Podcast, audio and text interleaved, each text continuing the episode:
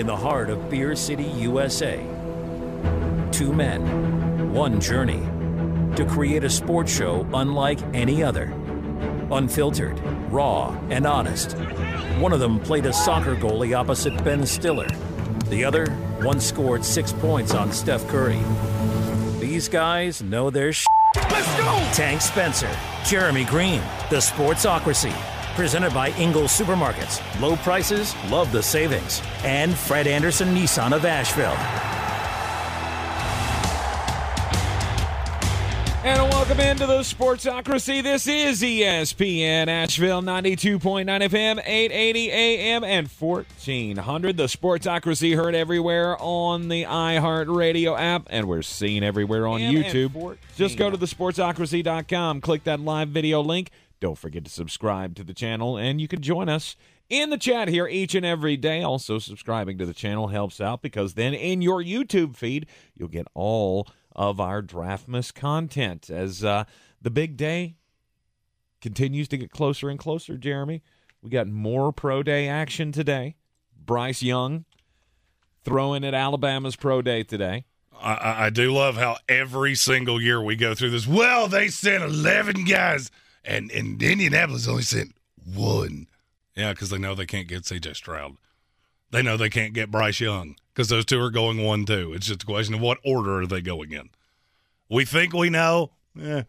I heard it's bad when Adam Pac Man Jones has to be the voice of reason What on did this. he say today? Uh, he's on the Pat McAfee show now, and and he said every team in the top ten was represented at my pro day. Every team, as you went down the draft order, sent less and less people because they didn't think I would be there. Right. That that's what nobody seems to take into account is it, you only have so many staff members. You have to allocate them. Of course. Of course. So not everything That's why the only means something. Uh, That's why, to me, the only the only count that might have meant something in all of this was the eleven guys that the Panthers sent to yesterday's Ohio State Pro Day with C.J. Stroud. I don't think there's any doubt. I mean, is there doubt that that is the n- number one target for them? Uh, the betting markets seem to think so, yes.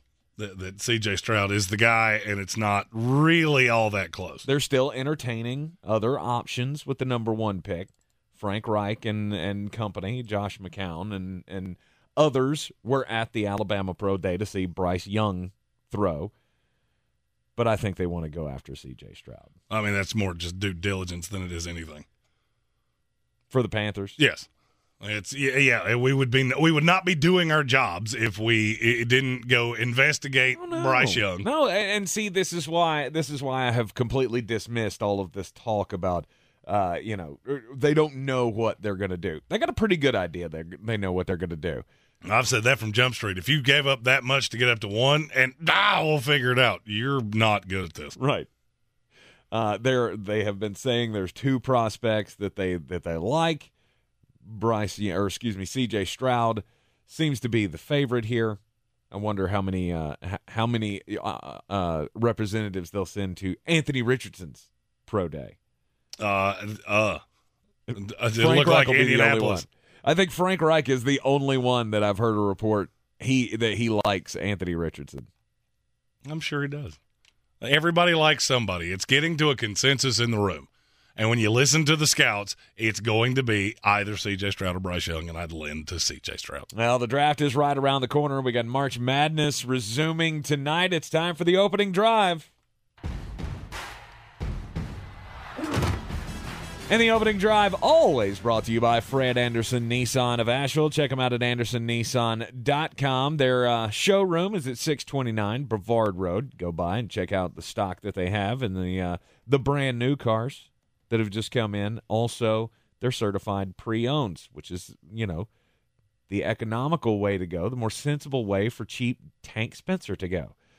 Jeremy, he's He lo- he loves the new stuff. I am in a brand new 2023 Pro 4X Nissan Titan that is the most comfortable vehicle on the road. It has the heated steering wheel, the the heated seats, all of the things that cater to my bougie self, and you can have all of these things as well by calling them and setting up your test drive 629 Brevard Road. Tell them the formerly fat guys of the Sportsocracy See sent no, you. see, no matter what your taste, no matter what your needs, no matter uh, uh, how cheap you are, uh, they, they can put you in something over at Fred Anderson Nissan of Asheville. Again, 629 Brevard Road. Mention that we sent you from the Sportsocracy, and they will give you a $250 bonus on top of your trade in. March Madness resuming tonight. We got Jeremy's Bangers coming up at the end of the hour. So he'll give you the best bets of the night. Uh, this is the better night to bet, lesser night to watch.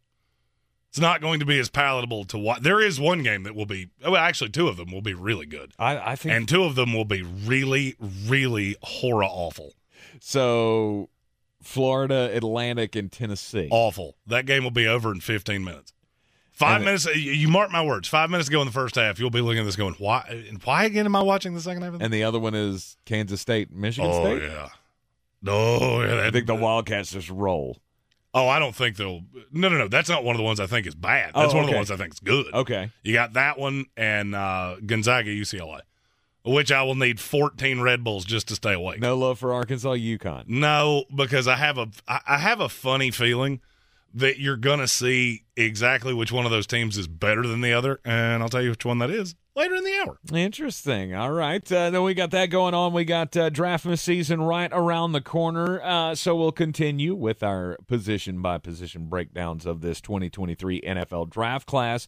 Four o'clock hour. We did quarterbacks yesterday. So today we'll do running backs. Jeremy's top 13 in this class. Um, we got the daily draft at the top of the three, the, the top of the third hour of the program, as we'll be doing the same thing that we did with quarterbacks yesterday, looking at the running back prospects. This is actually a better running back class than people think.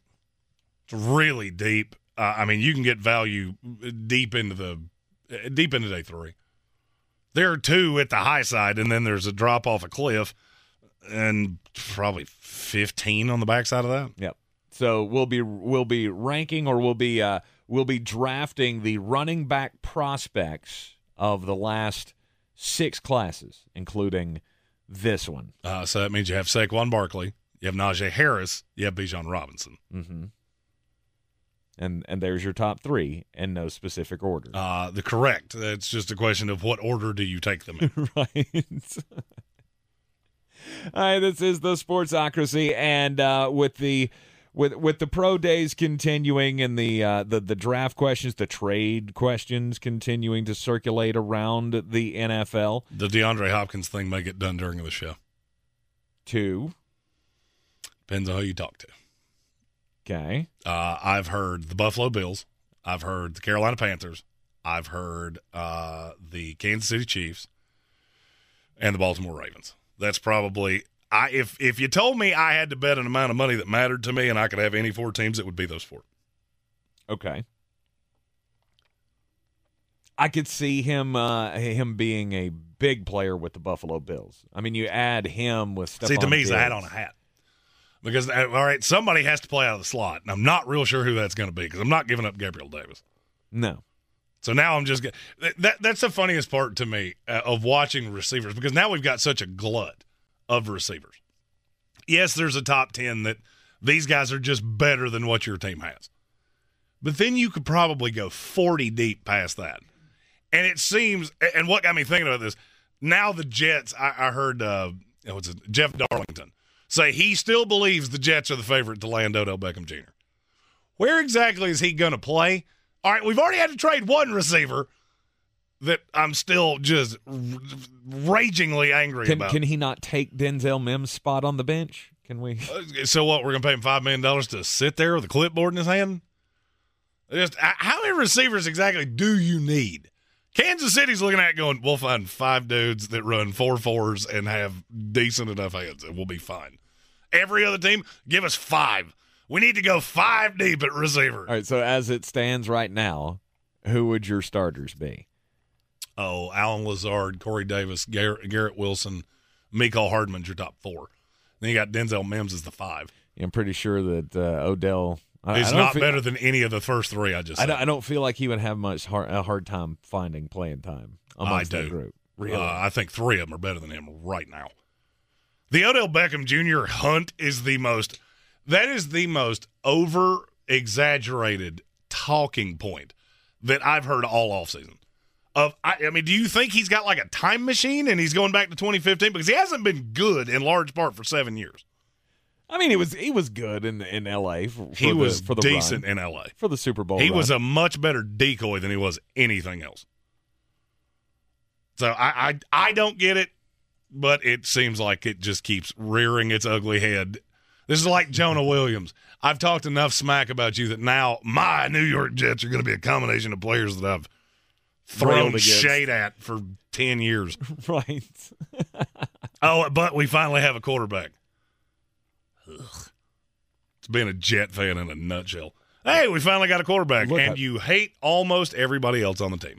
Ladies and gentlemen, bury the lead here, but today you can mark it down on your calendars. March 23rd, 2023 is the day that Jeremy Greene finally believed that this was going to happen. Oh, I still don't believe it until I see him. until I see him, see him wearing the hat. I was talking about the way this is going to go.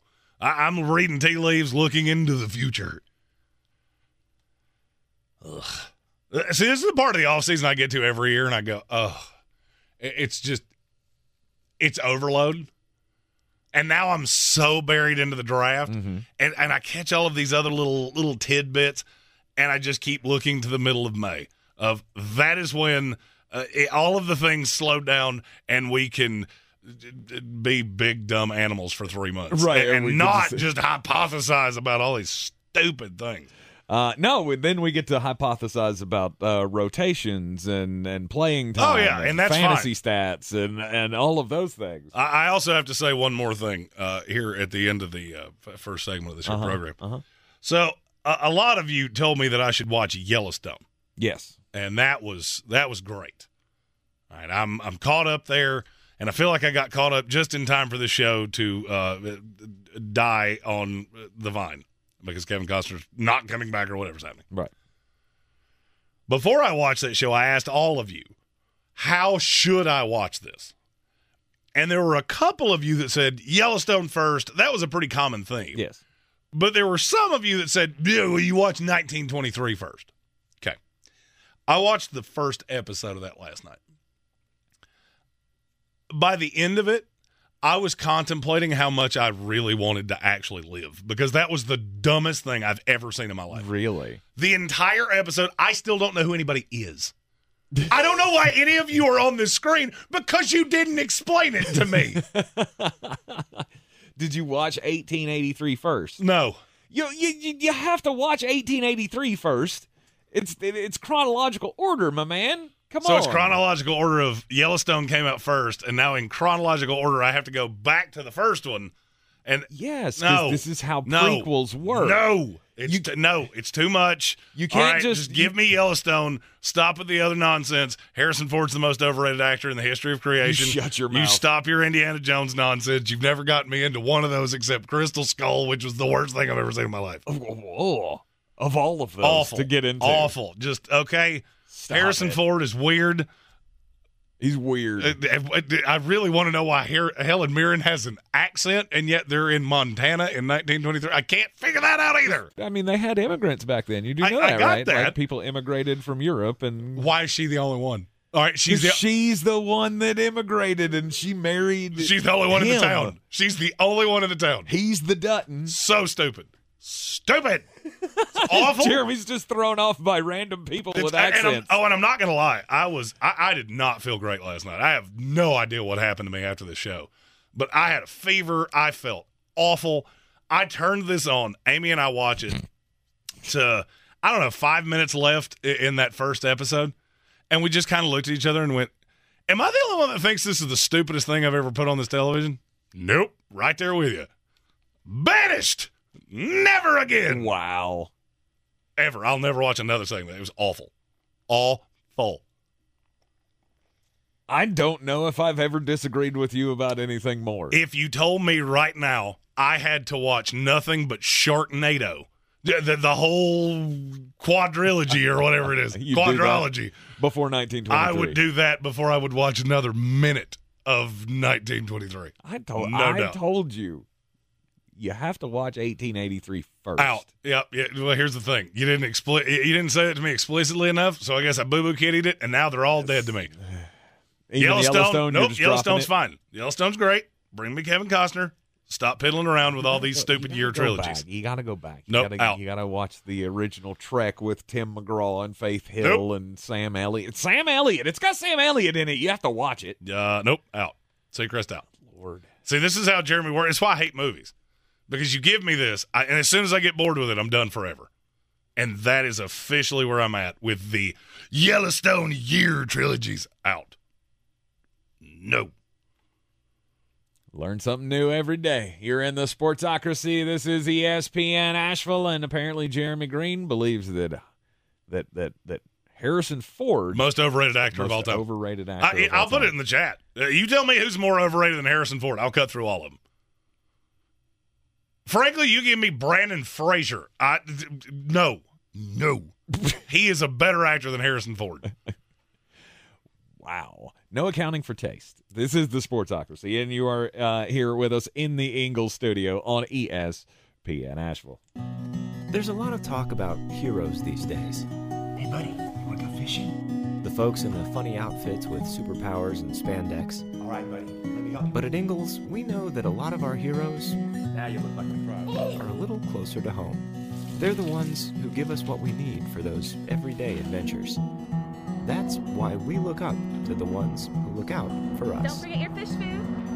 Catch a big one. Ingles, See you later, Dad. all Bye. the ingredients for family. I believe real estate isn't about properties, it's about people. I'm Clarissa Hyatt Zach with eXp Realty, serving all of Western North Carolina. Navigating the home buying and selling journey can feel overwhelming at times, and that's why having an agent who cares about you and your needs is key. I'm a native of Western North Carolina, and I close over a home a week. I'm an expert in the market, pricing my sellers correctly to net you the most money, and working as a skilled negotiator for my buyers. Please give me a call today at 828 774 6343 to set up a complimentary market analysis. Everyone's heard about the housing market and this being the best time to sell a house in years. But the same thing applies to cars. Whether you're looking to buy a car, trade in, or sell that car in the driveway collecting dust, Fred Anderson Nissan of Asheville wants to buy your car. They have two on site managers that work with Kelley Blue Book to give you top dollar for your vehicle. You can even have your car appraised instantly at AndersonNissan.com. Stop in and visit them today at 629 Brevard Road, Nashville, or call them at 828 365 1663. The Sportsocracy. We're just dumber than a bag of hammers. It is the Sportsocracy, and this is ESPN Asheville. And yeah, we, as I said before the break, you learn learn something new every day. And uh, your your hot take that Harrison Ford is the most overrated actor. I've never liked anything I've ever seen him in. You I do- could which argue- is two, which is two things. Oh no, I've seen him more than that. He had, what was that awful movie he did in the? There was another movie he did in the nineties that was just I turned it off. So I asked in the chat who is the most overrated actor. I saw a lot of Tom Cruise. Mm-hmm. I know you don't like Tom Cruise, but all the Mission Impossibles were good. Top Gun was good. Okay. But what do you? The question is the question because, and this is this is what we're doing now. So, uh, 100% just so is you what know, we're doing now. Just so you know, uh, the question is what makes him overrated. What what what do you classify as an overrated actor? Name me a great movie he's ever been in. All the Indiana Jones, n- it never got me. Uh, the first oh, he's an archaeologist. Indiana That's a Jones were professor, awesome. and ooh, out. Seacrest out. It's it, no. Raiders of the Lost Ark, Temple of Doom. Those are awesome movies. A- And other than that, it's a lot of six days, seven nights, and the age of Adaline. And uh, I'm just I'm looking at his film, The Fugitive. That was the one thing he ever awesome. did that I liked. Yeah, I did like The Fugitive, that's a great, man. and I would argue, I would argue that I liked that more for Tommy Lee Jones than I liked it, liked it for Harrison Ford. mm-hmm. Mm-hmm. I just I, I, clear, clear and present danger. Any of those? like, good night. It- Just every movie he's ever done, I look at and go, just, "There's nothing there for me." Hmm. Leonardo DiCaprio had this problem until he did Wolf of Wall Street. Like Titanic. I okay. Uh, oh, spoiler alert! I think I know how this ends. you didn't know how it ended. You didn't know if they were going to end up together or not. yeah, I, I read the book. It's called a history book. Yeah, she goes. we all know how this She goes ends. down. I, I, I have a feeling I know how this is going to end. so that's why I can't do historical things. I get railed on for my, oh, you just don't like movies. It's such a time commitment. And I would argue probably 70% of the movies I've ever sat down and watched in my life were Uh-huh. awful. I, I I think I know I where you were headed. I was gonna. I was just waiting for you to drop the why not? Why not? Why not movies based on real life? Why not? Why not? because I know how it ends. Uh, Yeah, I read a history book. Every crime series. I don't know how there. that ends. Oh, you got Google it on your phone. but I don't. But then I don't find out all of the things. then I don't know all of the. I've just learned I am a nonfiction guy, not a fiction, because so much like Indiana Jones i- is. All right, it- it- my name's on the door, so we can do this. You lose me at Harrison Ford is a badass. Like I just I can't believe that he's eight hundred years old. Okay, if he walked up to me right now, I could just go boop and he'd fall over. I don't buy it.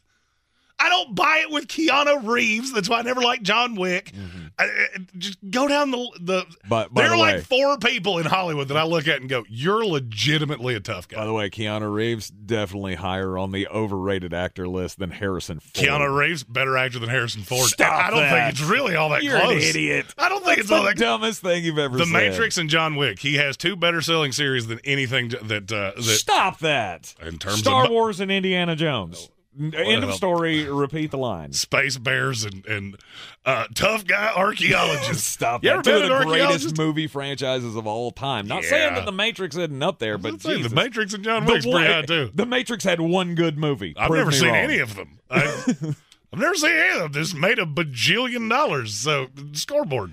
Yeah. And Uh, Star Wars gets the same million of you forty seven thousand times. Uh, the only the only correct response that I have seen so far in the most overrated actors comments on YouTube, the only correct one I've seen so far is Ben Affleck. Horrible. Ben Affleck always looks like he plays a character that that it was the living embodiment of my brain. Like somebody that's just out smoking a heater behind a building, just going, "What have I done with my life? How did we get here?"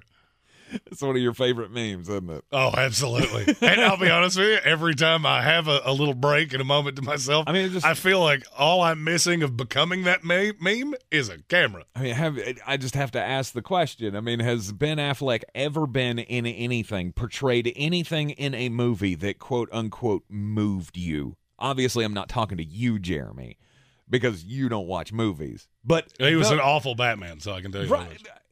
right. I can get I, I'm Ben just- Affleck's a I've been racking my brain trying to think of the pivotal performance of his career. that's Good Will Hunting.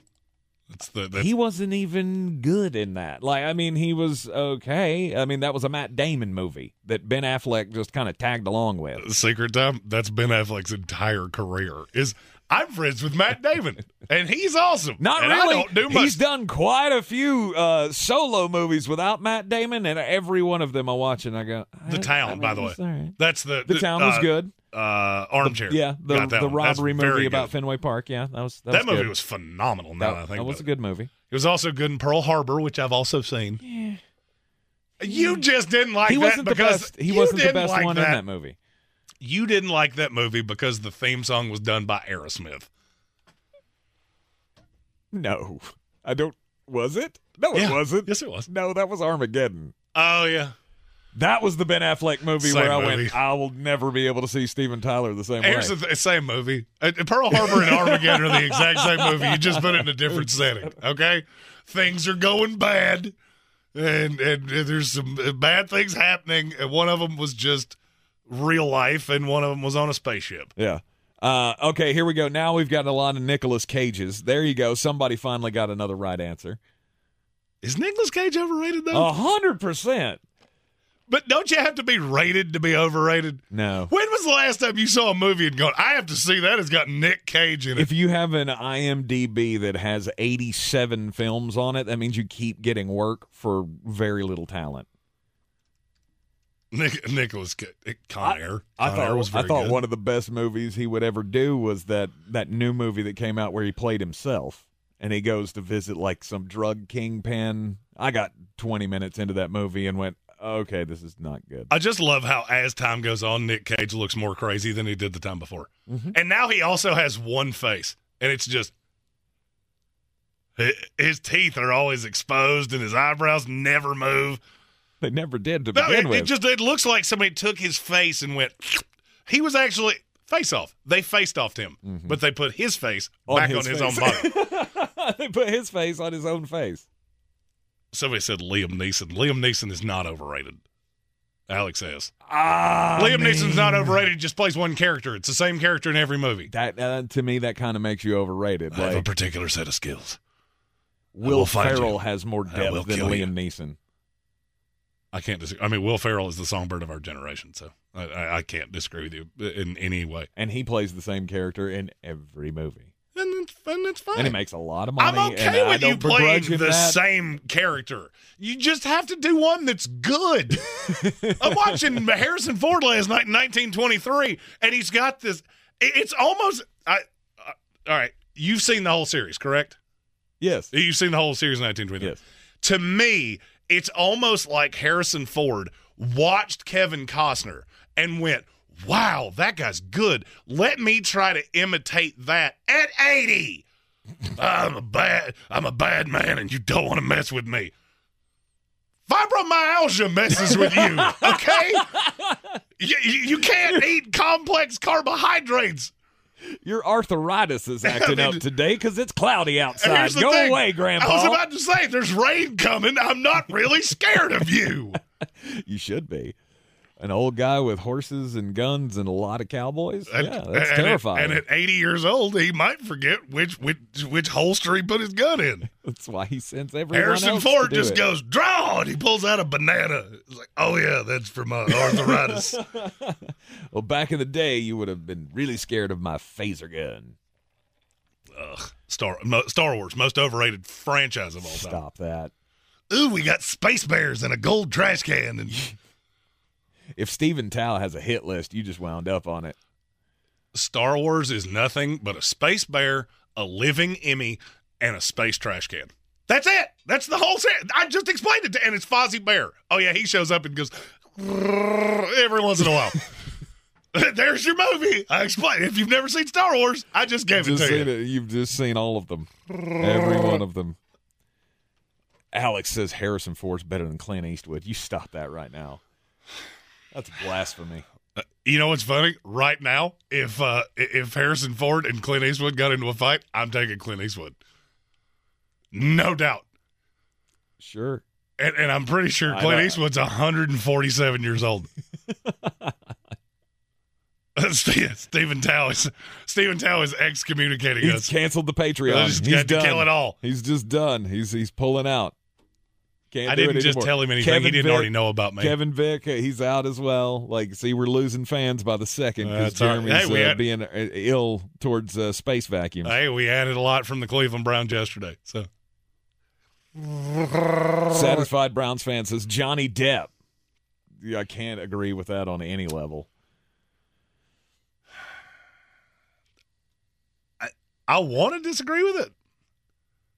I, I, I don't think I actually have a I don't think I have a take there. That he's no, neither over. He's just rated. He's not overrated or yeah, underrated. he's, he's, just, rated. right. He's just Like, he's just he was right. really good in Pirates of the Caribbean, which I had no interest in, mm-hmm. and I still watched it because he was phenomenal. Mm-hmm. Uh, now Edward Scissorhands, Secret that was stupid. Have you ever seen that movie? I mean, That's Edward good one. Scissorhands was dumb, but it led to one of the great drinking games of all time. Edward Forty Hands, let's go. Yeah. Reigning, defending champion of the world. It's not one of his best movies. I, I wouldn't recommend uh, Crybaby either. That's not really a great movie. Or The Lone Ranger. None of that. Well, Everything else Johnny Depp's ever done, I, I feel like I, I feel like it it rates. and, and boys and girls, this is why uh, we, we we plan out a whole show, and then we wind up talking about movies for the first twenty minutes. That's what you get here in the Sportsocracy, and uh, and funny stories. Yeah. Which Speaking of uh, uh, Kevin Bacon, he was in town. Did you see this? I did. Yeah, yeah. He was in town. gave a uh, gave a donation to the Asheville Music Academy on Monday. It's a pretty cool story. Hmm? I'm sure why he was here, but uh, everybody loves Asheville. Why not? You're in the Sportsocracy. This is ESPN Asheville. Rogue Combat Club, Asheville's home for comprehensive martial arts training, has a goal for our community one that's stronger, more fit, and unwavers in its support of one another. Rogue Combat Club's instructors have competed at the highest levels and offer classes for everyone from young children to adults in Brazilian Jiu Jitsu, Muay Thai, and wrestling. Rogue Combat Club classes can help you boost your self confidence and self defense skills while weeding out the egos and intimidation found at other gyms. Join today at RogueCombatClub.com. Since man created roads, they've been looking for ways to get off road and vehicles to take them there. That's where Outlaw Off Road comes in. A premier off road center for Jeeps, trucks, and SUVs with a complete lineup of off road and overland services, including maintenance and repair to make your vehicle all that it can be. Check out their location right here in Western North Carolina at 85 Avery Creek Road. Call them today at 828 974 8480 or visit them on the web at theoutlawoffroad.com. Real estate isn't about properties, it's about people. I'm Clarissa Hyatt Zach with eXp Realty, your native realtor serving all of Western North Carolina. I will work hard for you, and I believe in doing the right thing every time. I market each of my listings to reach out of town buyers. I use a professional photographer and drone video on every single listing, as well as collaborate with agents across the country to find your buyer. Check me out online at clarissasellswnc.com or give me a call at 828 774 6343. It would be my pleasure to assist you through the real estate process.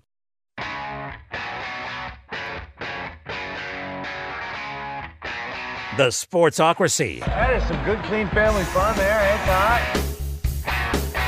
Welcome back into the Sportsocracy here on ESPN Asheville, 92.9 FM, 880 AM, and 1400. Uh, those of you following along on the YouTube channel, yeah, um, we haven't flipped back yet because Jeremy's not here. I don't know where he's at, but uh, there's big doings going on here at the uh, at the radio station tomorrow. Tomorrow morning, live on News Radio 570 WWBNC.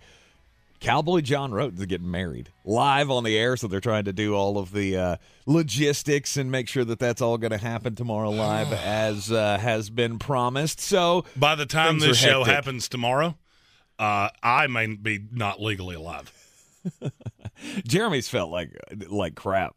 I all don't, day I don't know what's happening with me, but I I got home last night and I felt a little weird by the time I left.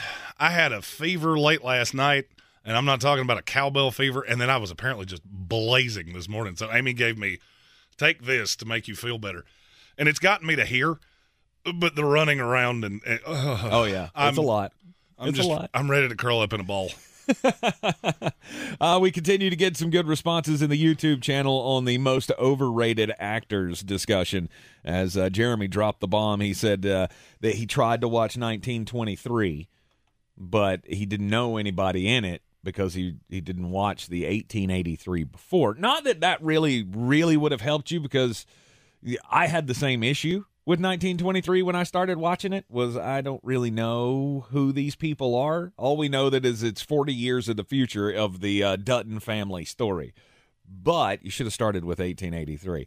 Uh, but saying that Harrison Ford is the most overrated actor on the planet and it's not even close sparked off the discussion. We've gotten uh, uh, quite a few responses here about, uh, well, there's uh, Will Ferrell has been mentioned several times as one of the most overrated actors of all time. Shia LaBeouf.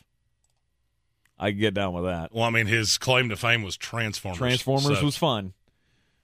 One time. uh, yep, and then we did it four more times. uh, let's see. DNA Tooth Podcast says Jack Black is a top tier comedian, bad actor, though. He's also a great singer. He is a great singer. Uh, if you've never heard him sing "Wicked Game," you should look that up in the uh, next break because it's phenomenal. I don't feel like he's a horrible actor. He's just one of those that is very typecast. Oh yeah, into roles. And He's the somewhat he's the fat, crazy funny guy. Fat, yeah, he's the crazy fat funny guy. and that Like me. character gets annoying. Jack Black does have some. He has he has more depth than that as an actor, though. Um, we've had Kevin Bacon mentioned, who was in town, uh, as I mentioned at the end of the uh, last segment uh, on Monday. Gave a nice donation to the Asheville Music Oh, Academy. Gage Camplin has a, the right answer. I. Pauly Shore and Rob Schneider. Those don't count as actors. Yeah, no, they're they have a they play a character that is the character they play in real life. Uh, Gage Camplin has the right answer. It's Owen Wilson. Yeah. When you only can say good. one word and it's wow, that's it, it- you're okay. Stop that. He's awful. Yeah. I think that might be the common Owen, ground that Owen we can Wilson all might be on. the one that I can agree on. Owen Wilson, no doubt. Uh, maybe that'll be next year's uh, Parched Madness bracket. But this year's we've got the uh, the the pro- greatest of all time professional wrestlers bracket. uh, and we will have those out on the socials, and we will be able to uh, to to get all of the uh, all of the things. This is another one of those weeks where Jeremy overextended himself. Yes, yeah, indeed. Uh, but We also have one of these. okay, Oh, hit it. I'm your huckleberry. uh, armchair. I think we all can agree Kenny Powers is a legend. Danny McBride for the win. Bingo. There you go. Mullet, my mulleted friend Danny McBride. That's bingo. Greatest actor of all time. Yeah, not- not going that far, but uh, let's let's let's get just a bit outside. Boy, you must be outside your mind. The Sportsocracy. Just a bit outside. He tried the corner and missed. Since we've been talking TV and movies and and such, I guess we can keep talking about television for a little bit here because, well, it's time for HBO to make a decision on the 2023 Hard Knocks preseason team of the year. Now, there are many teams that can be on Hard Knocks. If a team was like, "Hey, I really want to be on Hard Knocks," then obviously that would be a negotiation that they could have with HBO and be on it. However, not many teams really volunteer to be on this list or, or to be a part of this. So, did you know that the NFL has rules Yes. on who cannot say, like, you can't say no, basically? Yes. I did not know this.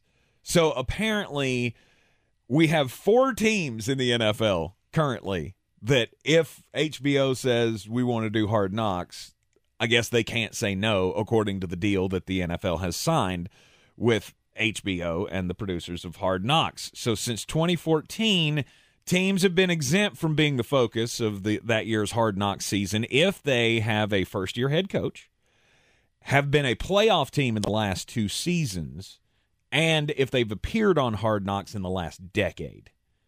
There are four teams that do not fall that uh, under any of those provisions that would allow them to back out. Do you want to take One of guess? them's the Jets. One of them is the Jets, That's uh, there's your answer. and that's the A number one. There's your answer. No doubt.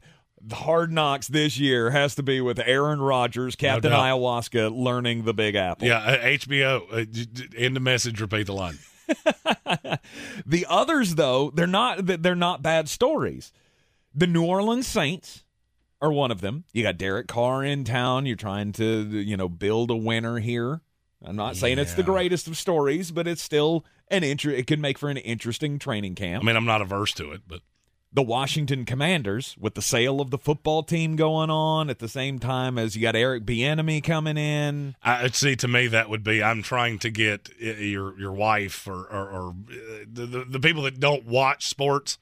That to me would be the one that would be appealing there. which would be very appealing to, to HBO, I believe. I see that they've done a re- one of the things I have to commend HBO on is they have done a good job of really fixating on the football story and not the drama around. I, I- mean, if the drama is on the field, then that's fine. Mm-hmm. But I, I've always given HBO its flowers for doing a good job of focusing on football stories. Plus, I got to be a little selfish here. While having the Washington Commanders on Hard Knocks would be a great time to get, uh, you know, one pretty boy Sam Howell a little FaceTime with the national audience before he becomes the uh, the next great quarterback in the NFL. Uh, and then the, uh, the the fourth team is the Chicago Bears, which that story writes itself. It does. I would say Chicago and the Jets are, are one and two there. 100%. The Jets are the no doubt one. I think maybe the executive producers of this show might be having a dogfight behind closed doors about which one of these teams are we going to make do it this year, but it's got to be New York. Oh, no doubt. No doubt. Uh, speaking of that, we have breaking news about the Jets that I will tell you after my just a bit outside story. The NCAA tournament resumes tonight, and we've got four different regionals. Well, one of them is in Las Vegas, which it's funny to me that Las Vegas was considered the Sodom and Gomorrah to the NCAA, and now we're doing a regional there. Mm-hmm. Well, one of the teams playing in that regional is UConn. Something that a lot of people don't know is that the NCAA will deal with the accommodations when you're in a regional like this. So they did that for UConn, and they put them at the Luxor in Las Vegas. Okay. If you know anything of Vegas, this is a it's a pretty well known spot. It's also pretty well known to not be the creme de la creme of places to stay in Las Vegas. Okay. UConn refused to stay there. they had that they left because of the dirt, vomit, and worse that they found in their hotel rooms. Oh, dear. So they left and made their own high level hotel accommodations nearby. Arkansas by a thousand. Every time I hear a team say something like this, where you've had to uproot where you were going to stay, or uh, there was something weird happening in the hotel, virtually every time those teams get killed. Hmm. Okay. Have you ever gotten to a hotel and just gone, no? Once. Once. Because I walked into the hotel and it literally looked like they had clean, cleaned up a crime scene three days before. That's funny. I have. and it looked like uh, a, uh, like you would have expect if there had been a chalk outline or a tape outline of a body in the middle of the room you'd go oh that makes sense look that dude got shot in the head i, don't know what that was I I've had two because as I've said on the show, I used to travel for a living, so I've seen some stuff when it when it comes to hotels. I stayed in one where you know how they have the little the the little piece between the carpet and uh, like the bathroom. It's a thing that keeps the carpet down. and- oh yeah yeah Well, this one had been removed, and so I could see underneath the carpet. I don't know if there had been a homicide or if somebody had skint a deer in that shower. Ugh. I'm not sure which one, Gross. but I I called the one that booked for me and went. I don't care where else you send me, just not here. Mm-hmm. And from now on, I booked my own hotels, and that led to some fun tales right. for me. nice. Because you would uh you would book over your budget is that what you're Oh yeah, yeah. Uh, the next hotel I stayed in was seven hundred dollars a night. oh It was a LMNO fired. Oh, and I, when I expensed it, it was you owe me this one. Because I stayed in the hotel where I'm pretty sure somebody got killed for two nights. right So you owe me this one. so what you got the like the presidential suite at the Westin Oh, it was a it was a full spa. I had oh it was oh it was wonderful. good for you It was wonderful. It's the only time I've ever had cucumber on my eyes. It was quite nice. I mean, I don't want anybody to touch me at a I was spa, getting but I'll say, sit in I'm, hot tub. I'm, I'm having a hard time at- at- at wrapping my head around the Jeremy Greene spa experience. I'll sit in the hot tub with the with the little cucumber things on my eyes and, a, and a lovely mask. But now, if anybody touches me, uh, we're gonna fight. Uh, Jeremy doesn't do massages. Get somewhere. But you should. No, I don't want some random person touching me. That's secret out. We have breaking news. Who's gonna break the news? Who's gonna break the news? Who's gonna break the news? Who's gonna break the news? This is from Adam Schefter. Cowboys running back Ezekiel Elliott has narrowed down his options of his next destination. Okay. Would you like to take a stab at who any of the three of them are? Uh, Arizona Cardinals. No. They're all three high level contenders. High level. Two of the three have been in a Super Bowl in the last two years. So, so like the Chiefs? Nope. The Bengals. yeah. I don't feel like they're going to come after you. The Bills? Nope. Hadn't been in a Super Bowl last two. Oh, that's right. Uh, Who just played in the Super Bowl that's not the. Philadelphia? And the New York Jets. please, please. And he would like to make his decision about where to sign by the end of next week. You can get Jonah Williams, Ezekiel Elliott, Odell Beckham Jr. Let's just bring them all in. This you is- you you tempted the fates. You tempted God when you asked him for Baker Mayfield to end up in Tampa Bay, and now you have to get it uh, tenfold. Isn't that what the good book says? Well, it's worth it. It's It was worth, worth it, it. for your quarterback to be Baker Mayfield. It's worth it. Well, I, I feel like that is selfish of you. I'm shocked that any of those three teams would want Ezekiel Elliott. I'm looking at the Jets going, uh, you do get they've already got three running backs, right? I mean, we didn't tender James Robinson, so he went away. Mm-hmm. But how many carries exactly are there for Ezekiel Elliott? Not many. The Eagles I vaguely get, and the Bengals I guess I get a little bit. The Jets don't make any sense. Coming up next here in the Sportsocracy, Jeremy's Bangers of the Night as March Madness returns for the Sweet 16. And at the top of the 4 o'clock hour, we'll have the top 13 running backs in the 2023 NFL draft, draft class per ESPN Draft Nerd.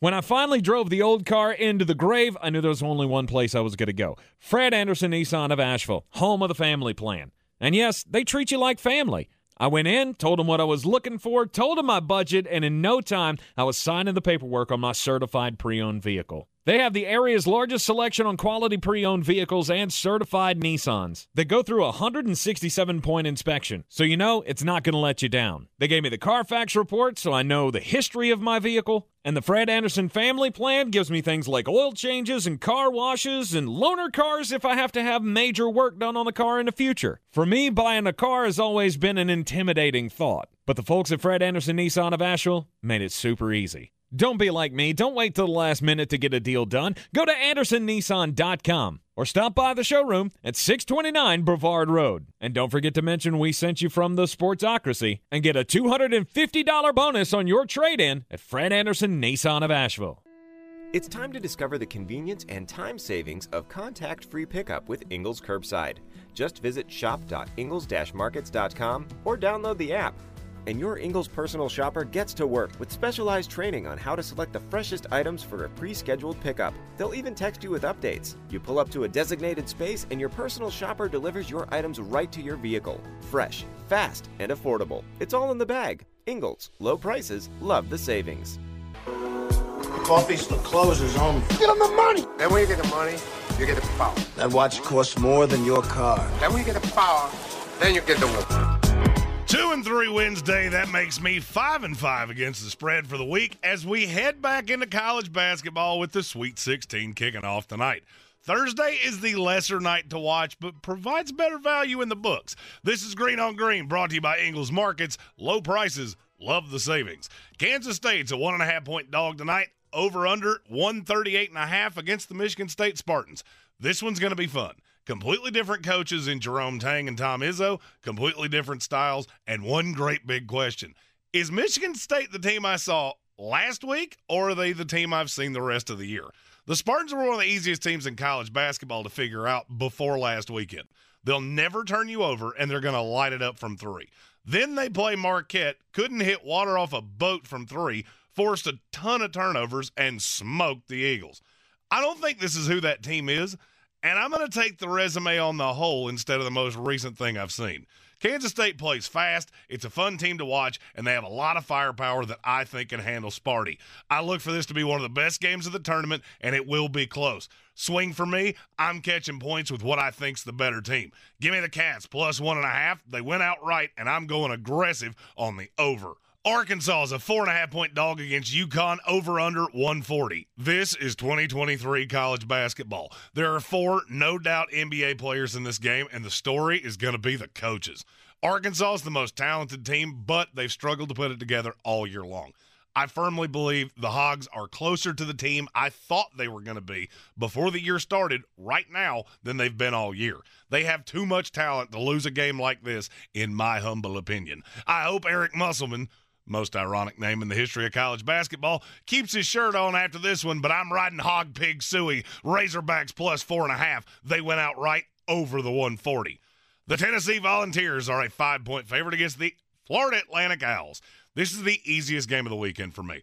I just saw Tennessee defensively shut down a potent Duke offense, and FAU ain't Duke. Tennessee's a team of monsters. They're one of the best defensive teams in the country, and the Owls are one of the smallest teams left in the tournament. They're deep. They play a lot of players, but it's not going to be enough against Tennessee. It's been the greatest year in the history of the program, but it ends tonight. Rocky Top minus five. It's never in doubt, and Rick Barnes is one game short of the Final Four. Finally, UCLA is a one point favorite against Gonzaga. This is the game of the night, and I'm going to need four Red Bulls just to see the end of it. Can we stop with the 945 Eastern tip offs in the tournament? That's a story for another day. These are two of the most veteran teams in college basketball, two great coaches, and this is a rematch of the best tournament game I've seen in a long time with many of the same pieces. I'm not sure what happened to the Zags defensively, but they are nowhere near as intimidating as they once were. UCLA is big, fast, and talented, and I think it's too much for the Zags. UCLA wins a track meet. I'm going over the 146. For more, follow us on all the social medias at the Sportsocracy. And as always, Green on Green is brought to you by Ingles Markets. Love the savings with Ingles. Love the winnings with me. Mull it out. He's a degenerate gambler. You are a smelly pirate hooker. And he's cheaper than oxygen. He's useless. But somehow, they make it work. Jeremy Greene, Tank Spencer. There's no holding back in the Sportsocracy. Presented by Ingles Supermarkets and Fred Anderson Nissan of Asheville. It is the Sportsocracy, and we are live in the Ingles studio on ESPN Asheville. 92.9 FM, 880 AM, 1400. The Sportsocracy heard everywhere on the iHeartRadio app, and we're seen everywhere on YouTube. Just go to the sportsocracy.com, click the live video link, subscribe to the channel so you can join us in the chat, get your uh, opinions in on each and every topic of the show, and throw us a topic. You never know when we're just going to pick it up and run with it. You never know when Jeremy's going to say something stupid like Harrison Ford's the most overrated actor of all time. All time, not close. And then we just uh, we just run with it for a little while. Owen Wilson. Wow. Only one that's even close. It's the right answer. Yeah, it's the only one that's even close. Oh, I mean, Harrison Ford's one. Owen Wilson's a, a decent two. Oh, what is it? What what is it with you? Wow. It is the uh it is the Draftmas season. Oh, Draftmas tree, oh, As Draftmas tree. We continue to uh, count down the days to the NFL draft. How lovely are thy prospects. Flowstradamus Jeremy Greene at ESPN Draft Nerd on Twitter, throwing out uh, all his bangers all draft season long. Not sure that you're going to be able to find as uh, spicy of as, as spicy of a Vegas tip for this draft as you found last year. Oh, the- Travon Walker going number one overall. I was about to say, you mean where I made somebody's house payment for a year because I told Yep. them to, uh, uh, Travon Walker was going number one? Yep.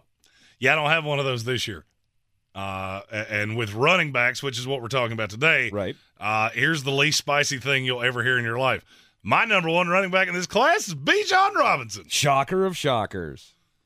If you hear anybody say they have anybody else even in the ballpark, don't listen to another word they say because it's not close. There couldn't there couldn't be another one. I mean, there's another. There, Jahmyr there are more good running backs in this class. I'm not saying they're not. What I'm saying is anywhere close to Bijan Robinson. Jahmyr Gibbs is probably the closest to me, and it is a chasm between the two. There, Bijan's the only three down running back in this class. I have him as the number one player in this class. Period. He just plays a devalued position. I mean, I've tried to find knocks on him. I don't have many. Uh, I mean, he's got four four eight speed. That's probably the biggest knock I have. Is that well, he doesn't run a four three eight. That, that's probably the, the the the the most negative thing I could say about him. Didn't have elite offensive line play, so there were times that he was a little hesitant. Other than that, he's he is an absolute dog. I mean, it's just Saquon Barkley, and he's thicker than Saquon Barkley. Mm-hmm. Excellent pass catcher, Th- true three down running back. He's a good blocker. He can do it all. He can do it all. In the top of the next hour, we will draft the running backs of the last five classes and this one.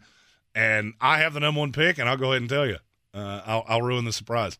This is my number one. It's over Saquon. It's over Najee Harris. And for me, it's not. It, it's not that it's not close with Saquon. I was gonna say. but it, he's a comfortable one. I struggle to figure out how he's not going to go in the top ten, even though he's a running back. All right. And well, if it wasn't for Leonard Fournette and Ezekiel Elliott and, and all these other guys that have basically been wastes of top 10 picks, he would be a no doubter. I could see Arizona just saying, you know what? We're, we're, we're getting a guy. Wouldn't shock me in the least if they just said, you know what? We need a, a true weapon on offense because we're not going to have Kyler Murray. I would say his floor is probably Philadelphia at 10. Now, Philadelphia signs Ezekiel Elliott, then that makes me think there's probably less of a chance of that. hmm But I mean, they're even a hard team to figure out what exactly are you going to do? Because at 10, virtually anybody's going to be a reach for what they need. Well, there hasn't been a running back drafted inside the top 10 since Saquon Barkley went number two overall in 2018 to the New York Giants. We should fix that this year. Now, there's a possibility that we won't. Well, he won't make it much further past 10 if he makes it past that. If he makes it past 10, it gets a little harder to figure out where he's going to land. Because then you get Well, into because- teams that have massive needs. And I don't necessarily think anybody's going to trade up to get him. I've had him penciled into the Chargers as that's your drop dead spot at 21 forever. Mm-hmm. I just as I've as I've really dug into this class, I don't think you're going to make it that long. Uh, There are too many question marks about too many players. I know exactly what this kid is. He's going to come in and be a top five running back in the NFL immediately. Uh, your fantasy drafts next year, yeah, take Bijan Robinson in the first round, depending on where he goes. Mm-hmm. If he's in Philadelphia, uh, full speed ahead. If he does not go in the top 10, and if Tennessee hangs on to Derrick Henry, because I could see that. If they got rid of Derrick Henry, maybe they Well, would they're not be getting rid of swayed. Derrick Henry. Maybe they would be swayed to trade him or to draft him at 11. They have too many needs to take a running back at 11. You just have too many. For me, it's D- Detroit. The, the teams in the top 10 that make at least vague sense to me are Arizona, Detroit, Philadelphia. If he falls past that, Detroit at 18 is probably his drop dead. And that's just a sheer luxury pick because of how good that roster That's is. where a trade in a, a trade up will come into play. Some Maybe. somebody if they're desperate enough, if they absolutely have to have Bijan Robinson, you have to get up to 15, 16, 17. Green Bay, Washington, Pittsburgh. One of those three teams you got to get the cuz you got to get in line before Detroit and Tampa. Cuz I I, feel I feel certain that if he was on the board Tampa would not pass him up. I, I don't think I can agree with you. I don't think I can agree with you on Tampa. You have too many needs that are too pressing. Running back is what a good team can take yeah, because it's a luxury pick, or a bad offensive team team can take because I just have to have somebody that my offense can revolve around. or if I need to have a running game for my rookie ish quarterback. What Could what, what rookie ish are you talking about? Kyle Trask. Kyle Trask will not see the field this year. You're crazy. Yeah, you signed Baker Mayfield to back up Kyle Trask. Yes, for $4 million. hoof beats, zebras, horses. Tank looks at the Tampa Bay Buccaneers and sees a whole flock of zebras. I don't know what a I I don't know what a group of zebras is. I'm I'm assuming it's a It herd. has to be a herd. Is it a I herd? would think it would be a herd, not a flock. Those Sounds are- better with a flock. Those, those are drones. Drones are in flocks. Bingo. That's the point, though. Uh, somebody is. I mean, Bijan's going to make some team very happy. Absolutely. In this NFL draft. He is far and away the number one running back in this class, and You he build leads, your offense around him. Yep, and he leads off uh, at ESPN Draft Nerd. Jeremy Greene's top 13 for the 2023 running back class. Then after that, is there much of a discussion at two? Uh, no, it's Jahmyr Gibbs. Now, if Jahmyr Gibbs was three inches taller, he would be in the ballpark of Bijan. It, it would not surpass him, but he's real, real whittle. Five nine, a buck mm, eight ninety nine. I think is what he came Five in. nine. That was the Five nine. official. Wow. Five nine, and he's just like a shred over five nine. So he's he is little. He's really he's shockingly good between the tackles, as small as he is, and he is a ridiculously good receiver. I mean, this could be Austin Ekeler 2.0, where you're lining him up in the slot because he is that good at catching the football. I think he's a great, talented player. I, I've said Carolina, that should be uh, w- when you come on the clock in the second round, that should be the player you just have circled. Of Mhm. if he's here, I'm doing it, and I don't care. But is he also a guy who can run between the tackles? Yes, he's a better runner between the tackles than Austin Ekeler. Okay. You use that analogy, so I had to ask the question because that's been your knock on E- on Ekeler, and rightfully so. Oh, no he's doubt. not the between the tackles The, guy. the knock on Gibbs is he is a god awful pass blocker. mm-hmm. So if you see him on the field, you know he. This is the Darren Sproles rule of I know you're not picking anybody up because that now now you're playing ten on eleven because he will get mowed down by NFL linemen, linebackers, even some corners. I mean that's how bad he is at doing this. So th- that's why I think he winds up in one of those Eckler roles where yeah you see him here, y- you know what he's doing. So I'm not even going to give you the the misconception that he's going to stay in the block. Right. So if he comes, you know, if he does come to the Carolina Panthers and you see him on the field, you're probably going to see Tommy Tremble in front of him. Yeah. Uh, that makes plenty of sense. right. They could run it, they could throw it, but you know you're not having Jahmyr Gibbs hang in there to chip the linebacker. It didn't have. Uh, I was a little shocked his vert wasn't higher. Uh, he wasn't as freakishly athletic as I thought. He's just really, really, really fast. Jahmyr Gibbs, I don't feel like he got the, the he didn't get the attention at Georgia Tech that maybe because his his team was talent awful. Well, I get it, but that maybe his talent deserved. And then he goes to Alabama, and then all of a sudden everybody's talking about him. Oh, he could be a Heisman contender. Blah blah blah blah blah. And then they lose a couple games, and he gets overshadowed because he's not Derrick Henry. He's Right. not uh, Mark Ingram. That's the only way you're getting any pub in the in the Alabama offense. Yeah, and that's that's just the thing is that if you give me Jahmyr Gibbs with somebody that is really good as a pass blocker and can run between the tackles, uh, I'm in.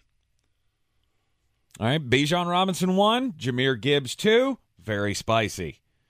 Oh yeah, I, and guess what? My third, it's spicy too. It's Devon Achane, the running back out of Texas A&M.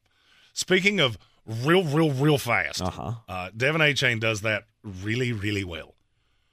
Four three, what do you run? A four three two. Mm-hmm. He's one of the fastest players in this draft class.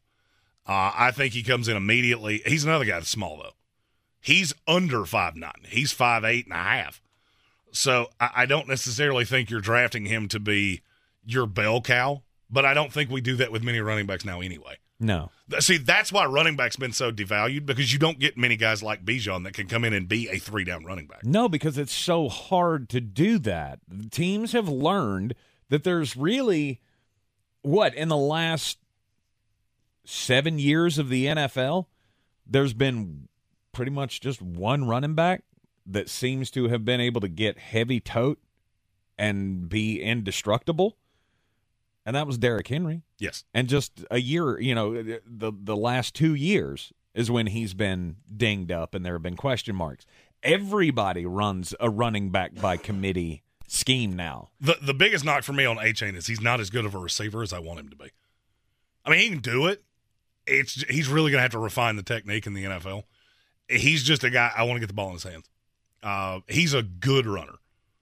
I actually think he can be a between the tackles runner, it, he just never does it. Mm-hmm. He had he's one of those players that you see these guys a lot, especially when they're really fast at running back. All he wants to do is bounce it outside because he knows if I can get the corner, I'm just going to outrun you. And it's not that he's averse to contact; it's just that's what he knows. He knows get to the corner and outrun people. Mm-hmm. But he's such a raw, uh, physical freak of nature that I, I think he will be. I'll give you an example: uh, the Tennessee Titans. You want to add a running back to pair with Derrick Henry that does things that he doesn't necessarily do.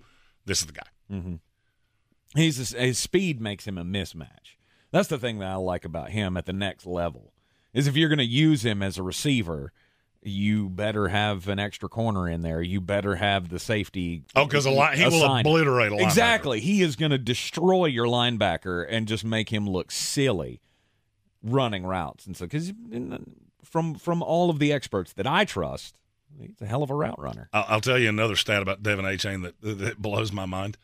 Ten percent, Ten percent. ten percent of the kicks that he fielded in college went to the house. Ten percent. How many did he One return? uh fifty. I think he had five. Okay, that's that's It's either five or six. good. It's no lower than five. Right. That's a, that's a pretty good percentage. Okay. Yes, he all right. is. He is a dynamic. Let's say returner. what did he return ten kicks and one time he got no, no, lucky? No, I think he either had five or six. I can't remember which one it is. Right. I'll look in the break. Okay. Devin A. Chain, the running back out of Texas A&M, comes in at number three on Jeremy Greene's top 13 running backs for the 2023 NFL Draft. How about number four on this list? Several guys that could be in contention for this. We'll see where Flowstradamus goes because it only gets spicier from here as the uh, as the gap between the talent gets smaller and smaller and smaller. This is the Sportsocracy, and you're listening on ESPN Asheville 92.9 FM, 880 AM, and 1400, of course, everywhere on the iHeartRadio app. Since man created roads, they've been looking for ways to get off road and vehicles to take them there. That's where Outlaw Off Road comes in. A premier off road center for Jeeps, trucks, and SUVs with a complete lineup of off road and overland services, including maintenance and repair to make your vehicle all that it can be. Check out their location right here in Western North Carolina at 85 Avery Creek Road. Call them today at 828 974 8480 or visit them on the web at theoutlawoffroad.com. Tired of getting dinged by monthly fees on your checking account? You need Simple Checking from Home Trust Bank. With Simple Checking, you get all the essential checking services for free, including 100% online access and a free Visa debit card. It's everything you need from a checking account, but no hoops, no surprises, no monthly fees. Stop by today or call 800 627 1632. Simple Checking at Home Trust. Ready for what's next. Member FDIC Equal Housing Lender. There's a lot of talk about heroes these days. Hey, buddy, you want to go fishing? The folks in the funny outfits with superpowers and spandex. All right, buddy. Let me help you. But at Ingles, we know that a lot of our heroes Now you look like a pro. are a little closer to home. They're the ones who give us what we need for those everyday adventures. That's why we look up to the ones who look out for us. Don't forget your fish food. Catch a big one. Ingles, See you later, Dad. all Bye. the ingredients for family.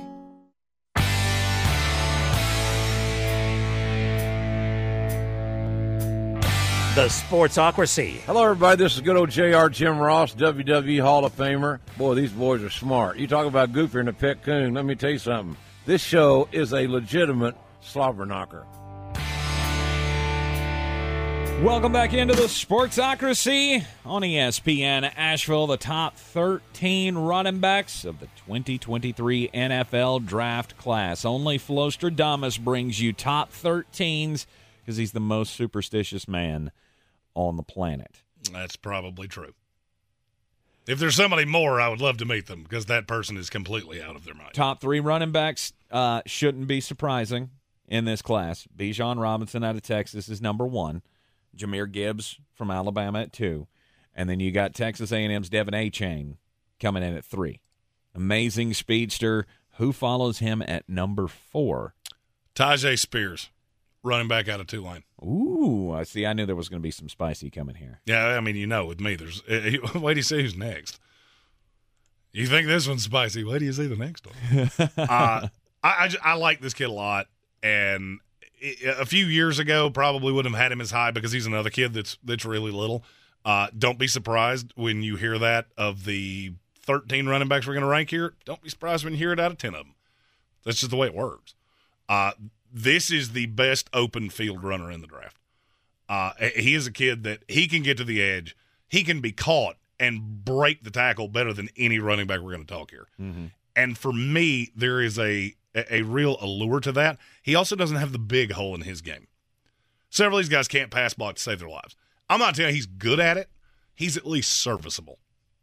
And that's why I think if there is a second three down back in this class, it's T- it's Tyjae Spears. I don't think either of the two in front of him could ever be that. He could be. As the fourth running back in this class, though, where where should he be taken? Back into the second round. Okay. Beginning of the third. Uh, I would say Bij- Bijan's top 10, 15, 20. Jahmyr Gibbs is first 10 picks in the second round. Devon Achane will fall somewhere in the mid to late second, and then Tyjae Spears should go late second, early third. And, then you'll just kind of roll that way with, with the rest of these. Tyjae Spears is almost as good of a receiver as Jahmyr Gibbs is. When you see him in the NFL, do you picture him in a certain uniform? Miami Dolphins, New York Jets, one of those teams that runs that that true blocking scheme where I need you to make one cut. The zone run, yeah. Yeah. Okay. A, a true zone run scheme, I think he can be a three down running back. Even though he's as little as he is. Five ten five nine. I think he's five nine, five nine and a half, somewhere in there. Two hundred pounds. Not the strongest running back I've ever seen, but he's strong enough. Mm-hmm. And he plays meaner than the, when you see him in the hotel lobby. You probably don't think that guy right there, vicious runner, I, he is. I, I always have this this fear when I see it quoted now because you make such a big deal about it with running back prospects. When somebody's described as having a basketball player type build, I have seen that in three different scouting profiles of Tyjae Spears. And I don't agree with it. Okay. Yeah, I don't agree. There are a couple of these guys, uh, namely one that's coming in two running backs that have that. I don't see that with him. That's the carry on Johnson rule of basketball player builds are always guys Yes. that tend to have injuries. Mm-hmm. Uh, I, I don't see that with him because I think he's I think his legs are bigger than what people make them out to be. Mm-hmm. And as our former co-host in the uh, Sports Tank on News Radio 570 WWNC long ago, Nay Brown would always say, "Basketball players are soft. That's why you don't want your football players looking like basketball players." All right, so not that big of a concern for Flowstradamus with Tyjae Spears. I've heard a lot of buzz about him in this draft process, and uh, it gets louder and louder every day as you see him landing here in the top four of Jeremy's running back rankings at number five. Roschon Johnson, running back out of Texas. Wow. Okay. I my biggest belief with Roschon is I think you made a poor decision of where to play your college football because you sat behind a guy that made it look like you weren't as good as you are. Mm-hmm. Now oh, we've talked about little guys. Yeah, Roschon doesn't have that problem because he's a gigantic human being, six foot two twenty five, thick build. Uh, not he doesn't have blinding speed, but four five eight is not as slow as people make it out to be. No. It just looks bad by comparison. When you see Achane running the low four threes, Tyjae running in the low four fours, Now, I'll give you a point of comparison. Chase Brown, the four four five, he's about half Roschon Johnson's size. So, and, and I like him. It's just this is Roschon's more my kind of running back. I want the big guy that I. I, I ask you to get three yards. You'll go get me three yards, Mm-hmm. and he will do that consistently. I could see him going in the back end of day three of day two. He was one that always The Senior Bowl did him a lot of eh, favors. he he was one that in the last two years I thought, why are you not transferring? Why are you not going somewhere else to be the star? We saw Jahmyr Gibbs do it, go from Georgia Tech, and then all of a sudden he's a Heisman candidate when he goes to Alabama. What was keeping Roschon Johnson Loyalty. in te- in He Texas? loves Texas. and there's something to be said for that. went. Eh, there is. There's absolutely something to be said for that. Every person I know that sat in a room with Roschon Johnson has said he is as impressive of a kid as you'll ever talk to in your life. And he's good in space, shockingly enough, at the size he is. Mm-hmm. Speedy power back. Mm-hmm. He's got the full package. Roschon Johnson, top five in this running back class. How about number six? Zach Evans, Ole Miss. Okay, limited kid, playing time. He's a bit of a head case. He played at, let's see, how many places did he commit? He committed to Georgia at one point. Mm-hmm. He played at TCU, played at Ole Miss, committed to some Alabama. Uh, there's another one I think at the Texas A&M, didn't he? Texas A&M. Yeah, his recruitment was very strange, and he is uh, he's a bit of a head case, but with the ball in his hands, he is terrifying. And this is a projection because I I I didn't see a ton of him over the two years that he legitimately played, and he played two different places. But the talent is very, very obvious. 5'11", 200 pounds. I he didn't run, but I think he would have run somewhere in the neighborhood of a four low four fours. Makes sense. Might have might be even faster than that. He might have been in the the high four three range. I I feel like he would have been. I mean, the, the, this My is, projection this is on another him one was of those 4.42. Right. This is this is another one of these uh, you know running back prospects that also was like a track star in Yes. high school. Zach Evans fell in it fell into that territory. And, and I mean, he's he's a freakishly talented player. There is a lot of head case with him, though. Like it's what I just said about Roschon Johnson. People do not get the same feeling talking to Zach Evans. It- It's more. This is a very me first kind of guy. Mm-hmm. He's been look. He's never been happy anywhere that he ever was. Probably should not have come out in this class. Should have had another year at Ole Miss to, to give us another year of tape, and that mm-hmm. was just a non-starter. Nope. I will go to the league. I, he this is a kid that thinks he could have gone into the NFL as a senior in high school. Well- He's wrong, but he believes that. You know, the more and more I think about it, the more and more usage that uh, young rookie running backs have to go through, and then they're all used up by the time their rookie contract is over. I'm starting to think maybe more should try to do that. Uh, it's a horrible idea. It's a horrible Yeah, idea. you know how stupid you think it was what I said about Harrison Ford? Uh, I'm in the same ballpark with what you just said. What the running back should try to come into the league earlier? Yes. Uh, if if, if there wanna- is one position that I genuinely need you to have all your grown up boy pants on, it's running back. Well, I'm not saying right out of high school. That's, No, no, no, That's I'm- not what I meant. What I meant was If you're a draftable running back, you should come out as a junior. That's the, the first opportunity you get to get in the draft. You should do it. But now I don't like the the, the younger guys doing that. I want your body to be as developed as it's going to be. no. I've never been on the Maurice Clarett. Oh, no, side. I- and I wasn't no, even talking about that. We're out. Like I'm, I'm out on guys going earlier than the three years, but I'm getting into the league as soon as I possibly doubt. can, because I don't want any more tread on these tires than there has to be.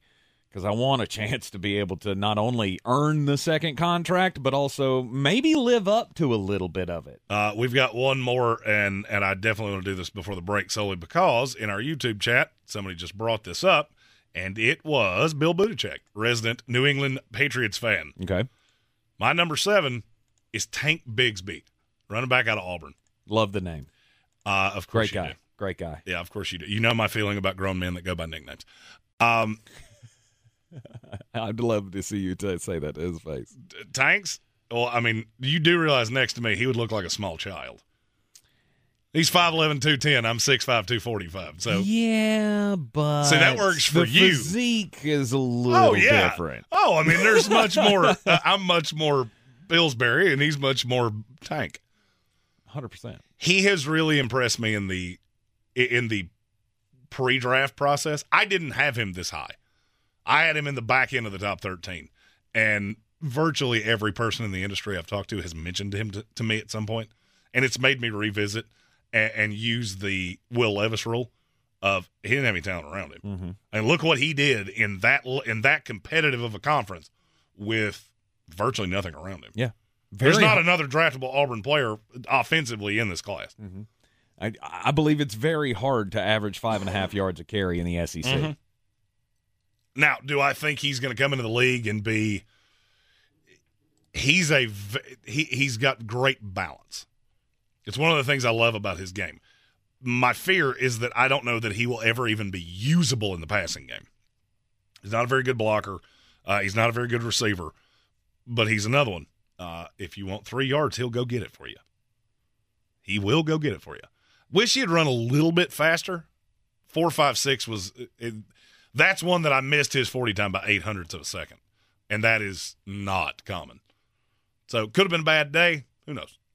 But I think he will be a good player in the NFL for somebody. All right, just over halfway through the top 13 running backs in the 2023 NFL draft class with at ESPN Draft Nerd Jeremy Greene. You got a comment? Get it in the uh, YouTube comment section. I don't know what I was looking for there. I don't either. He's, he's trying to use his big bullet words. Maybe I don't no. It's all this uh, tech stuff. I'm like, is that a chat room? Do we still call them that? No. no, we don't. Those went out with with Yahoo, right? Yes. ASL. If you know, you know. If you know, you know. You're in We the need a shirt that says that. You're Might in the, need to get on that.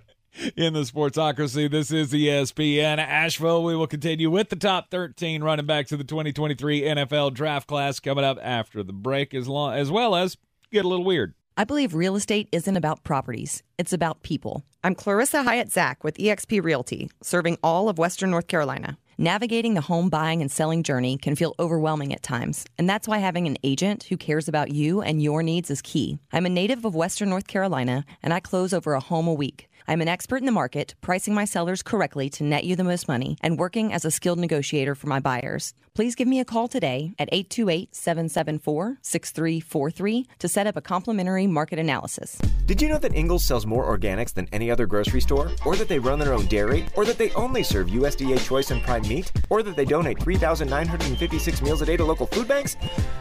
Well, now you do. It's all in the bag.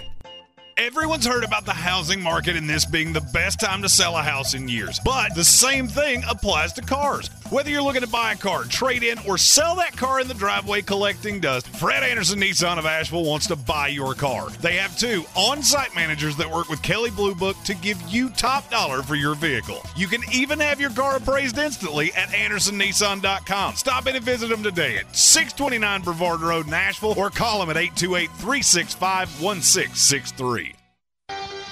On the weird scale, there's Vegas, there's Florida, and there's Asheville. Let's get weird, Asheville. Uh, you know, it's going to be about uh, one of just a few things uh, for me when it comes to the weird stories. And animals always trip my trigger, especially, first off, I got to say, T's and P's to the family of this young man because uh, there was a the, the day started out pretty rough for Pennsylvania police the other day when uh, they received a 911 call from a young man's roommate called 911, 911 to report that his 23 year old roommate was unresponsive. When first responders got to the scene, cops and ambulance and such, it, the man was already dead. Now, the day got rougher for the cops after that because what they had to take out of this guy's house. After they found the guy dead, they removed hundreds of reptiles from inside the home, including a count of nearly 100 venomous snakes, including two black mambas. First, I have the question of a 23 year old man. Like, what are you doing? What? Why? How do you have this much money to have this many venomous reptiles around? The second question I have is, how did you die? I, I I mean, zebras, horses. One's one's brain would go that way. Cops say no, that's that's not the case. The the coroner says he was not bitten by one of the uh, venomous snakes that was taken out of this out of this home. Uh, among the venomous snakes, they also left at the home about a hundred other non-venomous snakes. So this guy had his own like reptile farm inside this random house in Pennsylvania. Uh, also, they took a lizard out of the house and a crocodile. Where did you got a crocodile? You're just raising a crocodile in some bathtub in Pennsylvania? You know, the most important message of the day is always don't do don't do crimes. And I feel like we need to audible that. So don't do snakes. Don't do snakes. My story is from Stockton, California. It's about a tow truck driver. His name was Eliu Canales. He had a YouTube channel. Okay. And it was highlighting bad drivers in Stockton, California. So here's what he would do. He's a tow truck driver, so he drove around a lot. Mm-hmm. And he would get all of these ridiculously up close videos of car crashes. Mm-hmm. We would upload them to his YouTube channel, and it was Bad Drivers of Stockton. Well, over the course of time, investigators became to, uh, began to get curious as to how this man had so many close-up videos of car crashes. Mm-hmm. They then realized that he had filed 54 insurance claims and had been in 22 motor vehicle accidents in the last four years. So he's out causing the accident. Exactly. So what he would do is he would hide in the blind spot of certain kinds of cars because they couldn't see him. As they would go to make a lane change, he would either speed up or drive into them.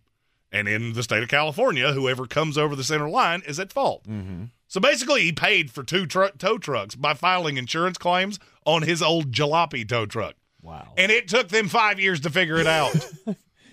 You'd think after the first couple of times, you'd go, wait a minute, weren't you? This has got to be the most unlucky guy on the planet. But the state of California did get some retribution when they charged him because they charged him with 54 counts of insurance fraud. Ooh. Reckless driving. Here's the bad one assault with a deadly vehicle. No. Because every one of those they deemed after they reviewed it, he caused them. Causing car wrecks is mm-hmm. assault with a deadly vehicle. Absolutely. He's going to do a whole mess of times in jail. Hey, maybe he'll find some dum dum in for contempt of court that'll help him break out. Don't do crimes. Don't do crimes. It is the Sportsocracy, and this is ESPN Asheville. We continue here with the top 13 running backs, as named by at ESPN draft nerd Jeremy Greene here in the Sportsocracy. Top 13 running backs of the 2023 NFL Draft. We've gone through the first seven: Bijan Robinson, Jahmyr Gibbs, Devon Achane. Those were the top three. Then he's got. Uh, a couple of surprises. I didn't expect. I expected these guys to be on the list, but not so high. At number four, Tyjae Spears from Tulane, Roschon Johnson, the other running back from Texas, which. I mean, he's like the Arn Anderson of this draft class. Like he was He's always right, but he was always uh, behind Ric Flair, aka Bijan Robinson. Uh, Zach Evans, Mister Transfer himself, at number six, and then Tank Bigsby, greatest name in the NFL draft, not close, at number seven. And you're not biased in any way. Nope. At number eight, DeWayne McBride, UAB. this is Danny's brother. Uh, no. Uh, this is the stereotypical thumper power back that uh, I have always really liked. He's just kind of difficult to evaluate because he virtually never run out of a traditional set. UAB played a lot of shotgun, played a lot of pistol. So I've never actually seen him at a normal depth for a running back. So I'm not really sure how he's going to translate in the league.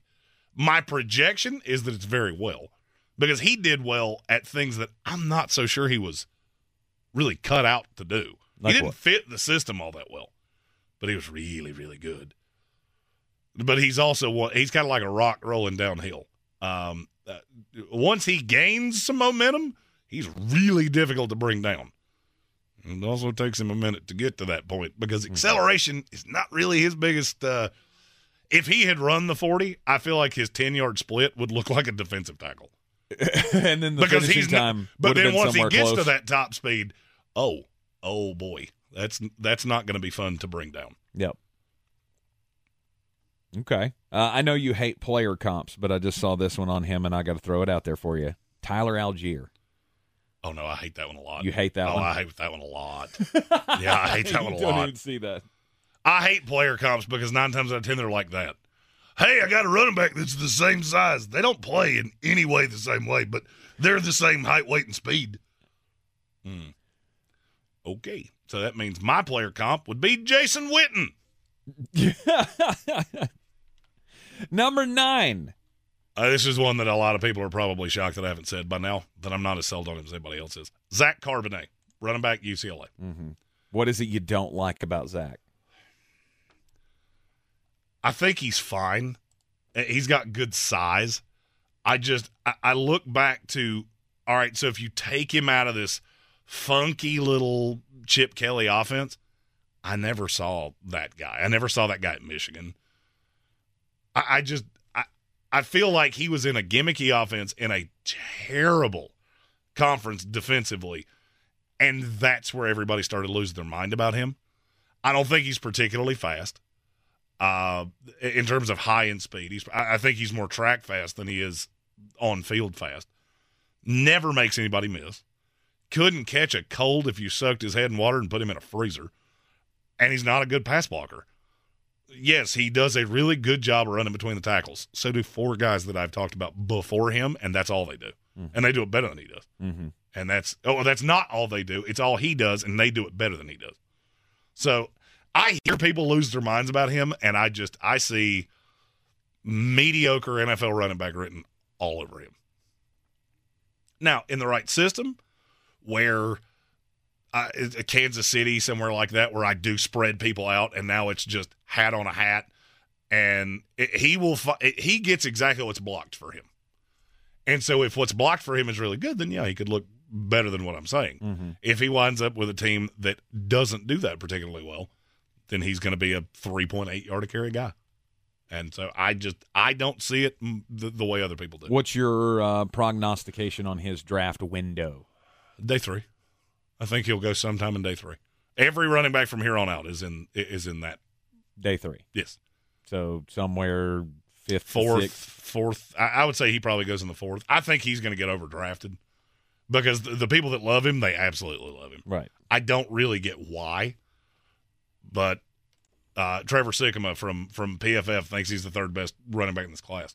I think he uh, hit uh, domestic lights really aggressively when he was watching this tape. But uh, Right. you know, I've been wrong before. Okay. All right. Zach Not much on running backs, but I've been wrong before. Zach Charbonnet from uh, UCLA. Also, he was uh, he was at Michigan for the first two years. Yes. yeah, first two years of his college career, then transferred to UCLA. Uh, put up big numbers in the Pac-12, but doesn't everyone? Oh yeah, because nobody plays any defense. At number ten, This is a guy that if he didn't have, if there was more tread on the tires, I would probably like him better than I do. Uh, Israel Abanikanda, running back out of Pittsburgh. He's got a lot of carries on him, a lot, uh, and there are two in this section that they both fall into that of. They got a lot of carries on them. Now they're all talent. I think he's a top five running back in this class. I just don't know that you're going to get more than the rookie deal out of him because he could be he, he could be out of the league in four years because I, you could go through injury issues. Uh, now I like him a lot. Offers you nothing as a pass blocker. Uh, I think you're a better pass blocker than he is. thank you. But now you catch him on a uh, on a screen pass, which is about the only way he can catch the ball. He can hurt you. Mm-hmm.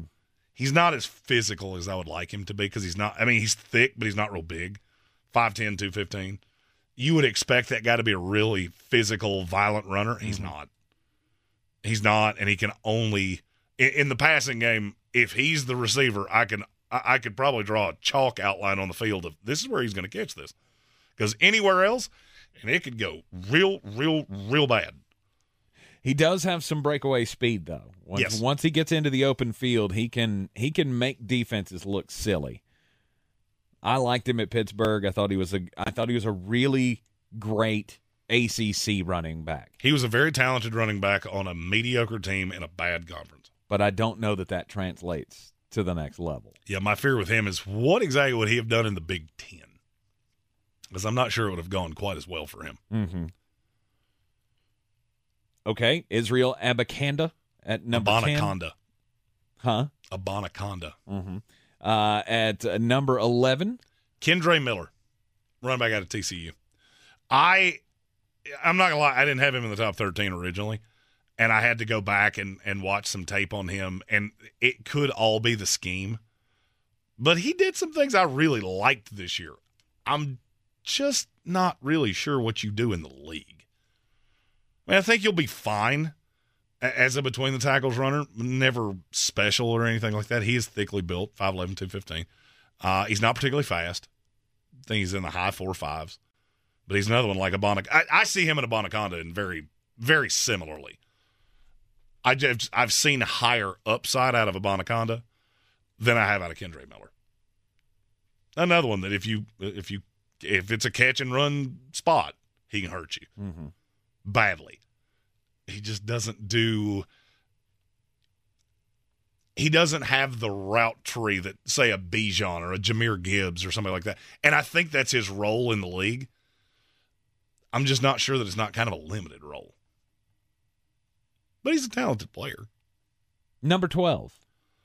This guy, uh, I wish he was in a much bigger body than he is, because he is the definition of a little feller. Deuce Vaughn, Kansas State. oh, mini me. Uh, he is five foot five. Five foot 5 Mm-hmm. He is the same height as Muggsy Bogues. But man, he does a lot with that little teeny tiny frame. He also plays on the basketball team, doesn't he? Deuce? Oh, no, that's another teeny tiny guy. Nowell. Oh. Nowell that plays for the Kansas State basketball team. Yes. He looks like Deuce Vaughn out there. Like he did against Kentucky when they had uh, w- when they had old Oscar Tshiebwe guarding him during the uh, second round game. But yeah, Deuce Vaughn, he's he's another pretty good, solid, tiny Kansas State player. Uh, yeah, Darren Sproles. It- it- to me, they remind they remind me of each other. To be really honest with you, uh, because they're better rushers than you would think. As little as they are, they just get below pad level, and they can absolutely hurt you. Uh, in the NFL, he will not be as good of a pass blocker as he was at Kansas State because they love doing that, running a little delay block where he would get up under a pad and then.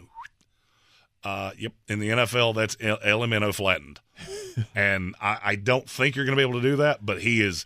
He certainly has a role, Uh, for whatever reason, and maybe it's the the Darren Sproles comp. I just can't help but think he ends up in Philadelphia somehow. I can't help it because I'm looking at that offense going, you make players that don't that wouldn't necessarily be NFL players anywhere else, and you make them successful. Mm-hmm. Philadelphia does that better than anybody. And if you get creative with him, it could go really, really well. All right, so we're down to our last selection here in the NFL draft, the 2023 top 13 running backs by Flowstradamus Jeremy Greene, and there's gonna be there's gonna be some names that don't get said here that I'll be shocked at because there's several uh, still on the board. So who's the final in the top 13? Mohamed Ibrahim, running back out of Minnesota. All right, all right. You said there was another one with a lot of tread on the tires, and That's I figured that's the of- one you were talking about. If he had, I mean, and it's 500 less carries at Minnesota, I, I'm not sure he'll last in the league more than two years. There's nobody that has more carries on him than this kid does. Uh, last game at, at Minnesota, I think he carried the ball 44 times. And he's just a gamer. And I love this kid. I want to have him higher. I want to have him on my team. Uh, in their bowl game, and I can't remember who they were playing against or what bowl it was. Completely meaningless. Means nothing to anybody. And everybody in my position, their big knock on him is the the wear and tear on his body. He's going back in in the fourth quarter because he wants more carries. That tells me everything I need to know about you. I'm just afraid your body's going to let you down at some point. It is the Sportsocracy. This is ESPN. Ash will take a quick break when we come back. Who didn't make the list and why? As we continue to talk about the top running backs of the 2023 NFL draft class. At Ingles, whether we're celebrating Friday night rivals, televising college basketball games, bringing the Fan Fest to semi pro soccer, or taking you out to the ball game at your minor league park, it's all in the bag. Ingles, low prices, love the savings. Rogue Combat Club, Asheville's home for comprehensive martial arts training, has a goal for our community one that's stronger, more fit, and unwavers in its support of one another. Rogue Combat Club's instructors have competed at the highest levels and offer classes for everyone from young children to adults in Brazilian Jiu Jitsu, Muay Thai, and wrestling. Rogue Combat Club classes can help you boost your self confidence and self defense skills while weeding out the egos and intimidation found at other gyms. Join today at RogueCombatClub.com. Since man created roads, they've been looking for ways to get off road and vehicles to take them there. That's where Outlaw Off Road comes in. A premier off road center for Jeeps, trucks, and SUVs with a complete lineup of off road and overland services, including maintenance and repair to make your vehicle all that it can be. Check out their location right here in Western North Carolina at 85 Avery Creek Road. Call them today at 828 974 8480 or visit them on the web at theoutlawoffroad.com. Running a small business is no small task. At Home Trust Bank, we work hard to prepare businesses for whatever tomorrow may bring. Your dreams are our business, and we have local experts who can help you plan for a successful future. Dependable guidance you need and service you'll appreciate. At Home Trust Bank, we take your small business banking personally. Visit your local Home Trust branch or anytime at htb.com. Member FDIC.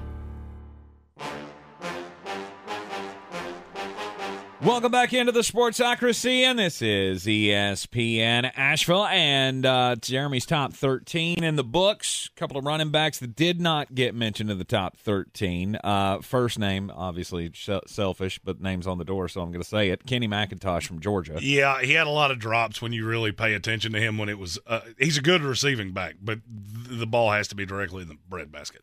He got exposed to the Senior Bowl a little bit. He would have been my 15 for what it's worth. Okay. Sean Tucker racked up a lot of yards at Syracuse. Uh, his is tread on the tires, size, and I don't really know what role you fill in the NFL. He's just a rotational back to me. He Mhm. would have been somewhere in the top 20. Chase Brown from Illinois is in the same boat. Same boat. Okay. Uh, I guess the only other one would be Chris Rodriguez from Kentucky. Yeah, he's a l- weird offense, small guy. It, it's kind of the same boat as Sean Tucker. I'm just not really sure what you do in the NFL. So all these guys could very well be seventh round picks to Yes. UDFA's. Yes. And they could be priority guys, and you never know. They could carve out a role in the league. We will continue the running back discussion up after the Sports Center update. It's daily draft time. We'll uh, we'll be picking the best draft prospects at running back over the last six NFL draft classes. He's a degenerate gambler. You are a smelly pirate hooker. And he's cheaper than oxygen. He's useless. But somehow, they make it work.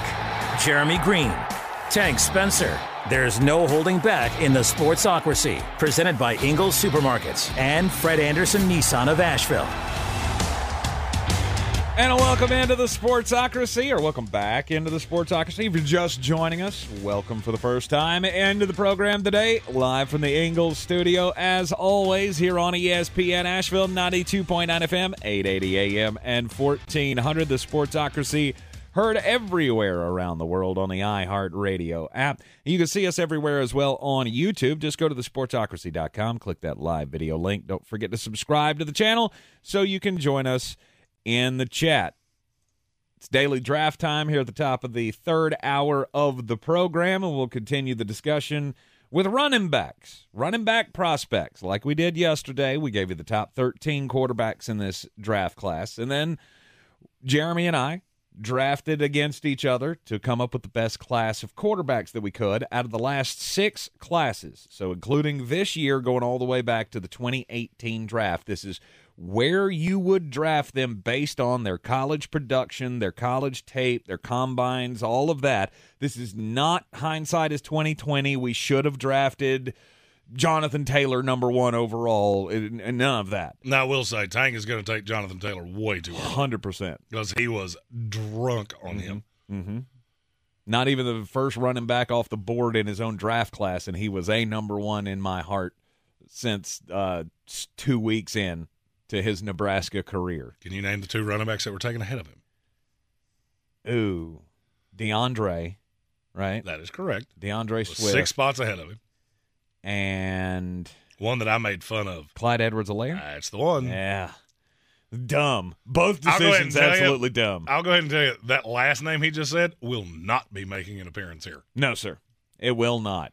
Uh, uh, apparently, uh, the camera was left on on the YouTube feed, uh, and I've been asked. Uh, first off, uh, Chauncey, uh, I, I know I'm short. Thank you. He is short. Thank you for that. Barry. Uh, I was also asked, what did I get at Hardee's? Uh, well, that was that was the Frisco burger. When if you see me with a Hardee's cup in my hand, chances are I've had sourdough, bacon, cheese, and burger, because that's to me the best fast food burger out there. No. Yeah, I mean, it's good, but it's it's not the best. to me it is.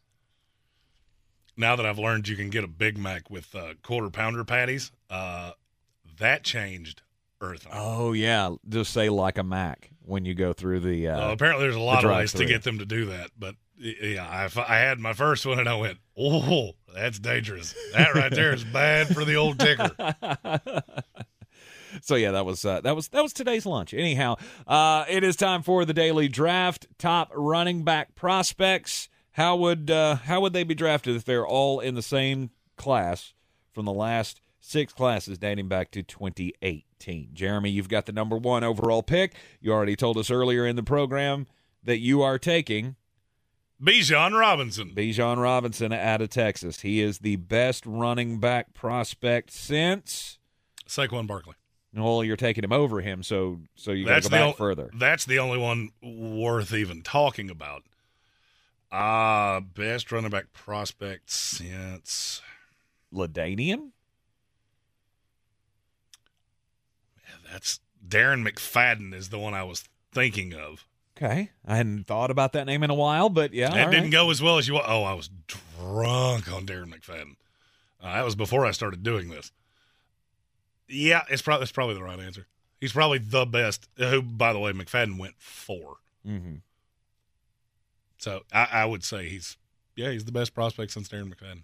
Okay, all right. Bijan Robinson at number one overall. Um, I I thought I was going to miss out by having the second pick here, but I don't. It's Saquon Barkley, and I'm not going to say it's not close because it is close.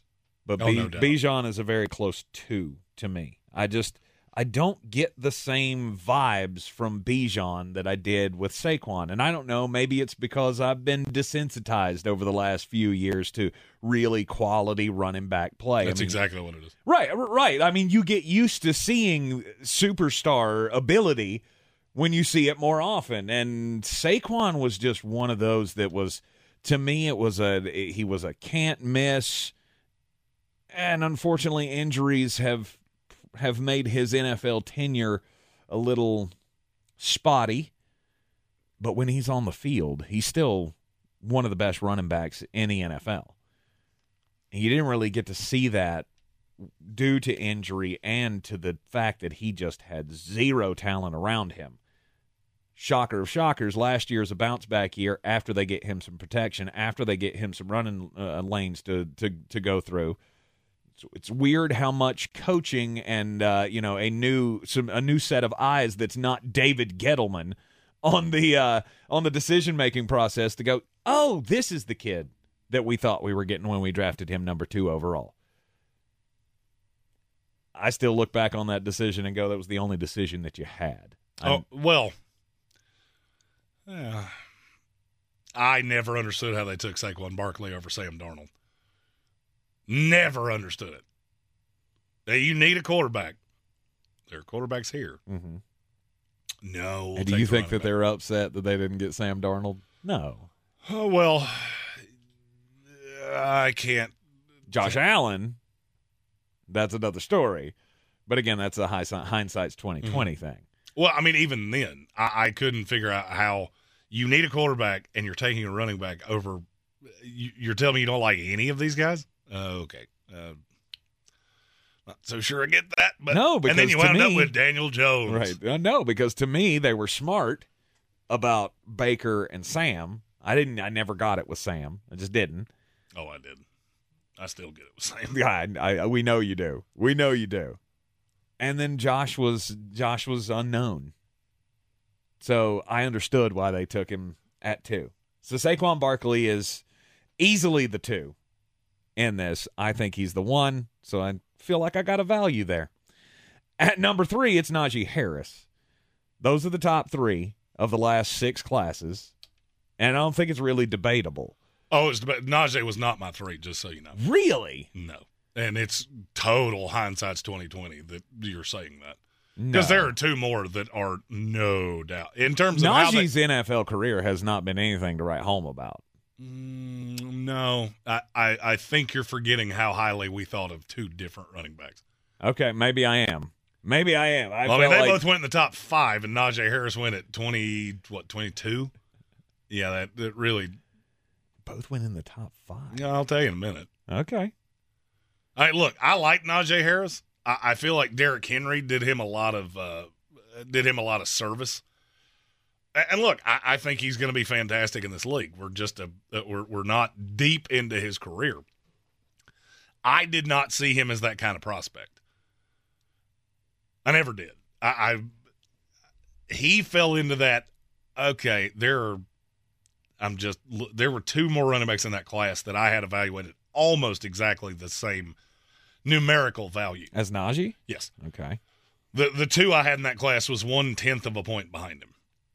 So I, I had them very, very close. I cannot say the same, and I'm going to take these both together because neither one of them is going exactly the way you wanted it to, but we thought of them much higher. It's Leonard Fournette and Ezekiel Elliott. They both went in the top five for a reason. Leonard Fournette was the number one player on boards across the industry. Yeah, but he doesn't qualify because he was in 2017's class. You're going back too far. Am I? Yeah. Am I? Yeah. Saquon is the Oh, last no. class. Oh, I did go back. I did go back Yeah. to When you said top five, I was like, no, there was no other running backs taken So- to the top five. So then. secret time. Here's what I just did. I had the year wrong. I thought it was 2021, and so I went back 21, 20 to, to six. I wow, went just screw the last two classes. wow, Wow. oh boy, Nice, that was yeah. fun. Yeah. Uh, and I'm sleepy. Yeah. Uh, Okay. all right. So uh, scratch okay. him. Yep. Leonard let's- Fournette's not on the board because he would he would that would have been my three. Leonard Fournette would have been my three probably. Hmm. Hmm. Well, that makes it much less likely that you're going to get your boy because uh, I liked him too. My boy. Oh. Oh. Y- y- Your, your little boyfriend, Jonathan Taylor. I have a I have a couple of boys in this, so it's it's okay. God, I see a name that I'm going to have to take, and I don't want to. Um, wow, that uh, Javonte Williams then would be my it would be my next pick. Really? I had him right behind Najee Harris. Hmm. I and I didn't have the. I, I actually had him ahead of him. I just didn't have the gumption to to score it that way because I liked him so much. So Javonte is your He would have been my four. I, I'm having to do this on the fly now because so I'm realizing. as you're taking in in this. Yes, he's, exercise. he is my your two. second choice. Okay, That- all right. That's a weird way of asking me that. Okay. I'm having to audible on the fly because I'm just realizing that half of my list was years that I can't take from because I'm an idiot and I can't do math. and it helps when you apparently completely forget what year it is. Mm-hmm. Javonte was a guy that coming out I thought was I thought he could do more than what Najee could. It was just Najee was he he killed the draft process. He did everything right. Took the what was it, eight hundred mile trek back to Alabama to be there for the pro day, even though he wasn't working out. Mm-hmm. I, and I fell in love with Najee as a person, and that bumped him just slightly above Javonte. But I, I I thought then, and I think now, he is an elite running back in this in the league. Now I'm debating whether I have to be whether I should be honest or if I'm going to get a call to homer if I am honest. Are you going Breece Hall? I, that's numerically that's the next name on my list. really? Yes, I was. I mean, I remember you being drunk in love with him, Oh, but I, was didn't elated. realize that when the Jets much. traded up to get Breece Hall, I was the happiest person on the planet Earth, and I knew it was coming too. And I can't, I can't tell you exactly how I knew this, but when, when we took the break that night, so we do the draft every year, we do every pick live, Mm-hmm. and when we took the break after day one, I had a text from we'll put it this way and say it's somebody that would know that said we're making a move tomorrow and there's a player we're targeting and it's probably not one you're thinking of. And so I sent two names back and one of them was Breece Hall and I just got a, a smiling emoji. Mm. And so when that trade happened, I knew it was one of two guys and I was elated Yeah. that it was Breece Hall. Yeah, Breece Hall taken with the fourth pick in the second round this past season by the New York Jets. It worked out really well until he got hurt. Oh, and it will work out really well again. Mhm. By the way, if you're if you follow uh, players on Twitter, Breece Hall just tagged Michael Carter and said, "We good over here," in response to that To- Ezekiel, to Elliott, Ezekiel Elliott. Nice. which, by the way, makes me like Breece Hall more than it did, which is hard to do. As you should. All right, so Javonte Williams and Breece Hall. Your next choices here. All right, that gives me uh, two back to back, and you- There were two more that were close okay. for me that you have the chance at. Uh, Jonathan Taylor is the is is the next one. I mean, and that one makes sense. It makes more sense for you because you were drunker on, on him than I Oh, was. I was head over heels in love with Jonathan Taylor. I will never forget when we were we were still doing shows on Saturday at this point. And I think Tank went on for three solid hours about how Jonathan Taylor was going to be the next great Hall of Fame running back in the NFL. Mm-hmm. And I tried to throw cold water on that as many ways as I could. Of he's a really good player. By the way, he was one of the two. He's a really good player. There were just I had some reservations about him. Not that he didn't deserve to be taken where he where he was. I had him as the number one running back in that class, Mm-hmm. uh, but I had another one really, really close to him. That if you're looking at that year, it's not hard for you to figure out who that was. Uh, we'll see where I'm going to go with my next pick here when we come back from the break. It is the Sportsocracy midst to the daily draft. The uh, last six classes, how would we draft all of the running backs based on their prospects entering the league? Again, not looking back at what they've already done in the NFL. This is just as a prospect, how should they have been taken? We'll be right back here on ESPN Asheville.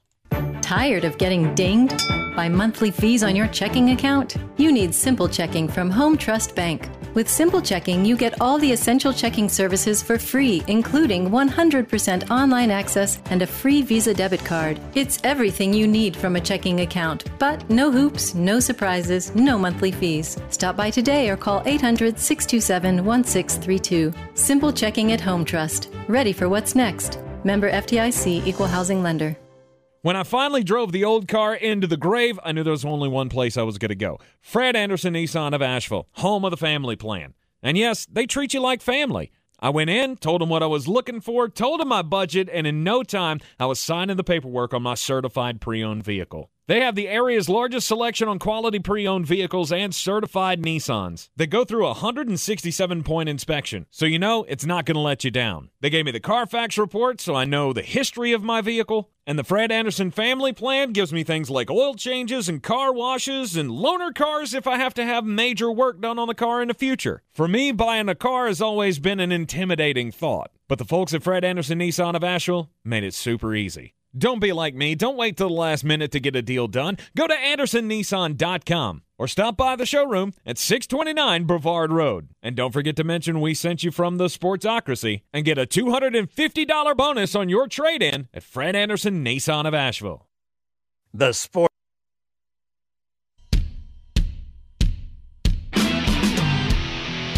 The Sportsocracy. These guys are a fucking disgrace. Welcome back into the Sportsocracy. It is ESPN Asheville. We are doing the daily draft every uh, third hour of the program.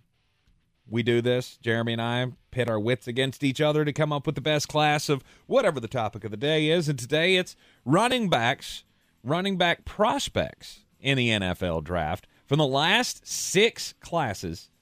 This one going back to 2018.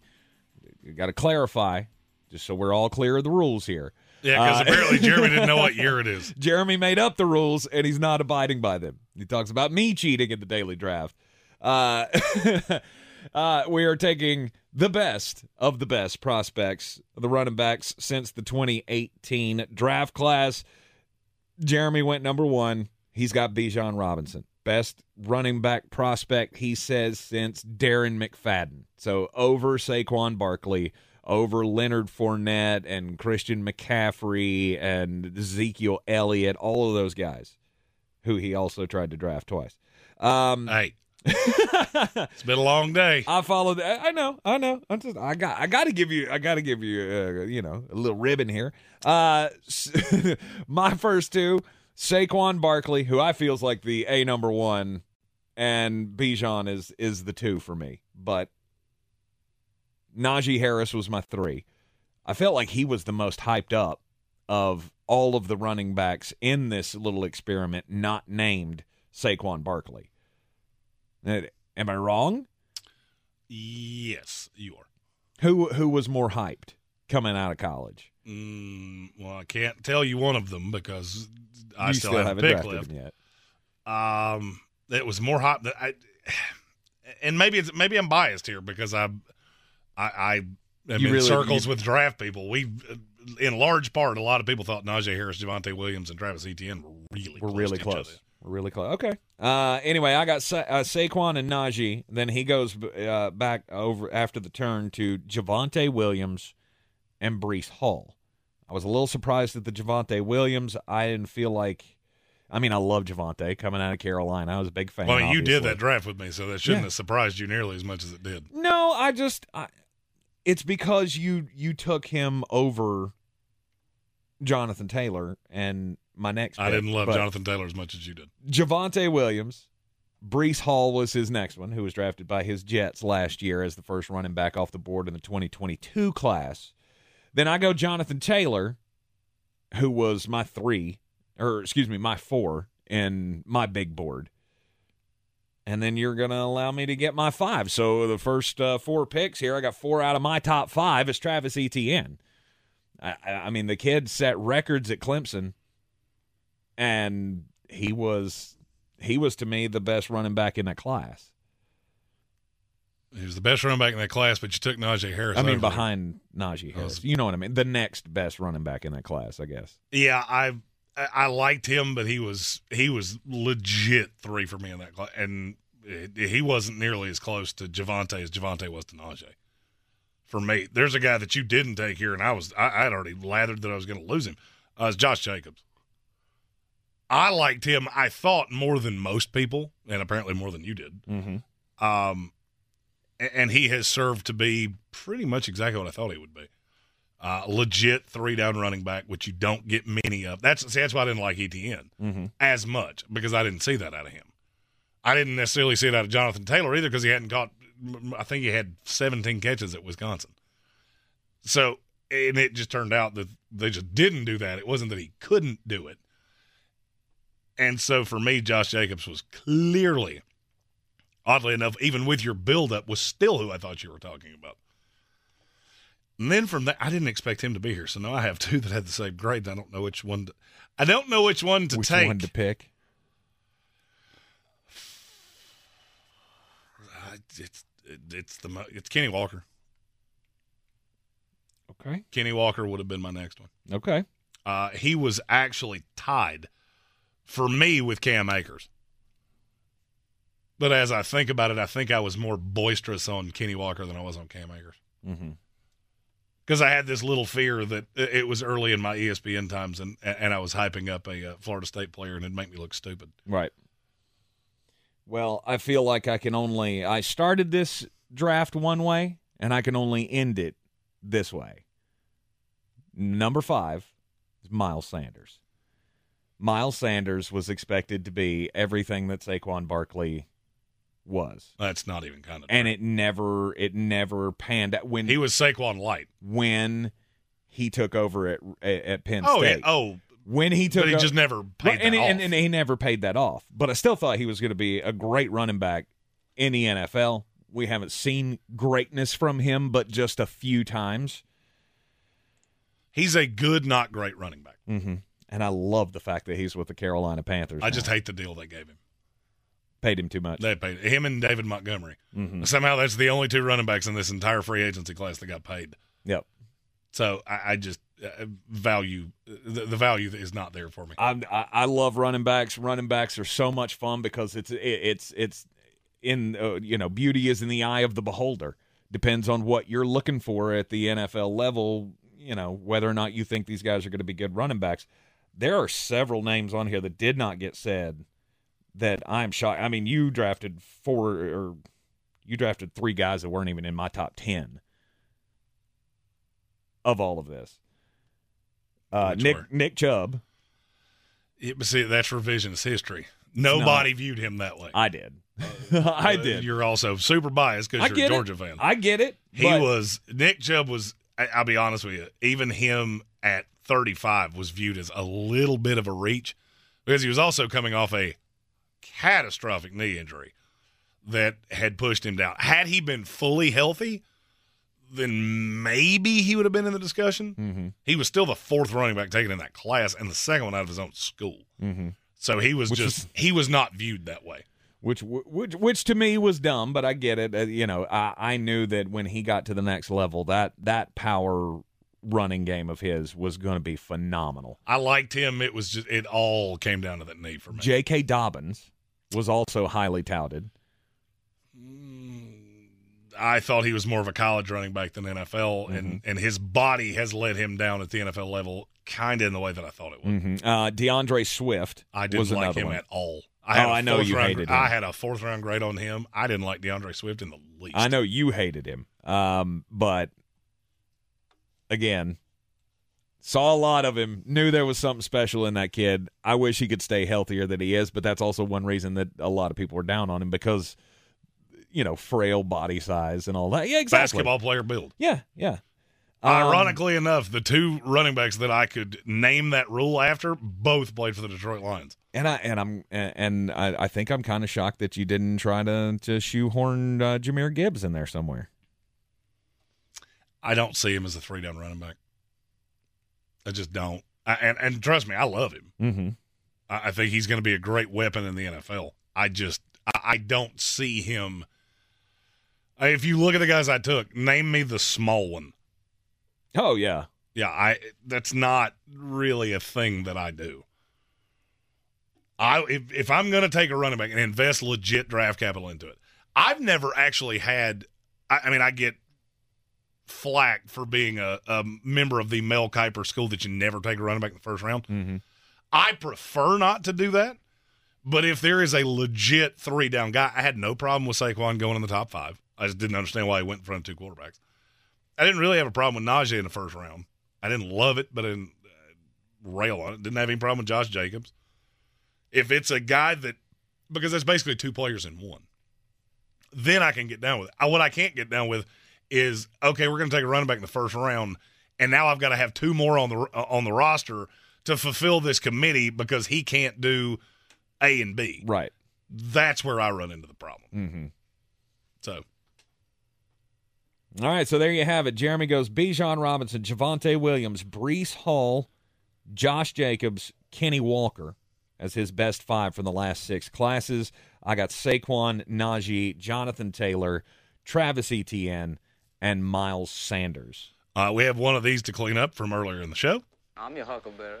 Uh, Gage Gamblin, one of our resident Philadelphia Eagle fans. Only reason I want Zeke is so he can score two one yard touchdowns on the Dallas Cowboys. Yes. That is what he does. And apparently, Breece Hall uh, views this the way I do of we're good in New York. Yeah, just maybe go sign with Cincinnati or Philadelphia. I, I don't care. Just anybody but the Jets. And if Ezekiel Elliott can go and win a Super Bowl with the Philadelphia Eagles, that'll be something that uh, the Dallas Cowboys will never, ever be able to get over. And I think I'm all here for it.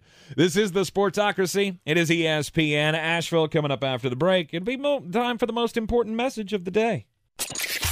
The Atlanta Braves are back, and this 2023 team is ready for another epic season. 1 1 pitch. There's a deep drive to left center field.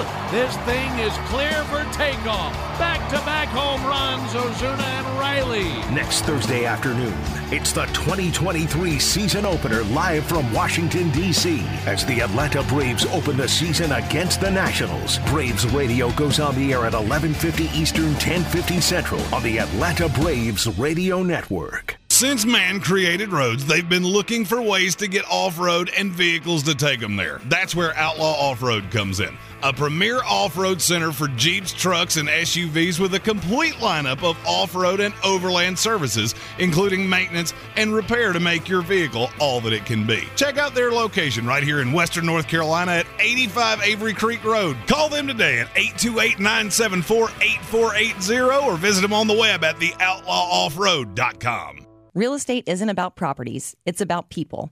I'm Clarissa Hyatt Zach with eXp Realty, your native realtor serving all of Western North Carolina. I will work hard for you, and I believe in doing the right thing every time. I market each of my listings to reach out of town buyers. I use a professional photographer and drone video on every single listing, as well as collaborate with agents across the country to find your buyer. Check me out online at clarissasellswnc.com or give me a call at 828 774 6343. It would be my pleasure to assist you through the real estate process.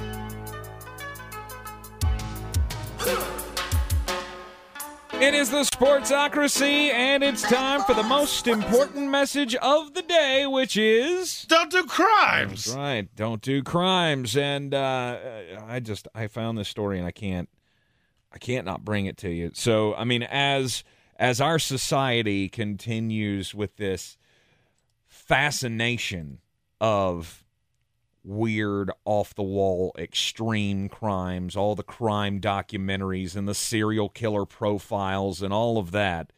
I, I do have a request for people that do those. Mm-hmm.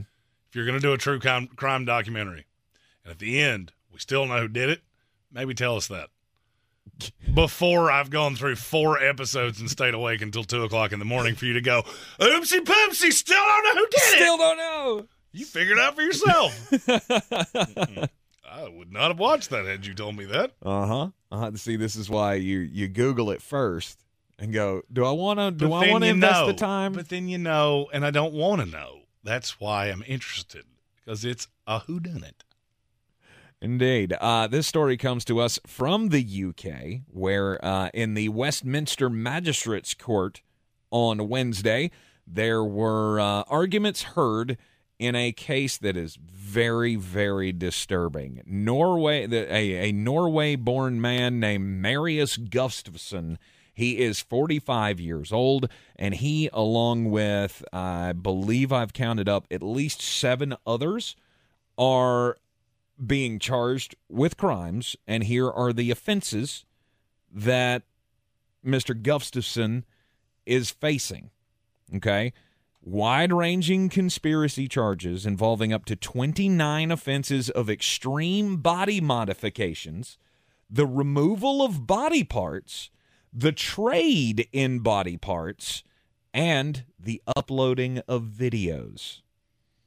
hmm He apparently, along with others, ran a website that was called the Eunuch Maker. Jeremy, do you know what a eunuch is? Not a clue. Seriously? Seriously.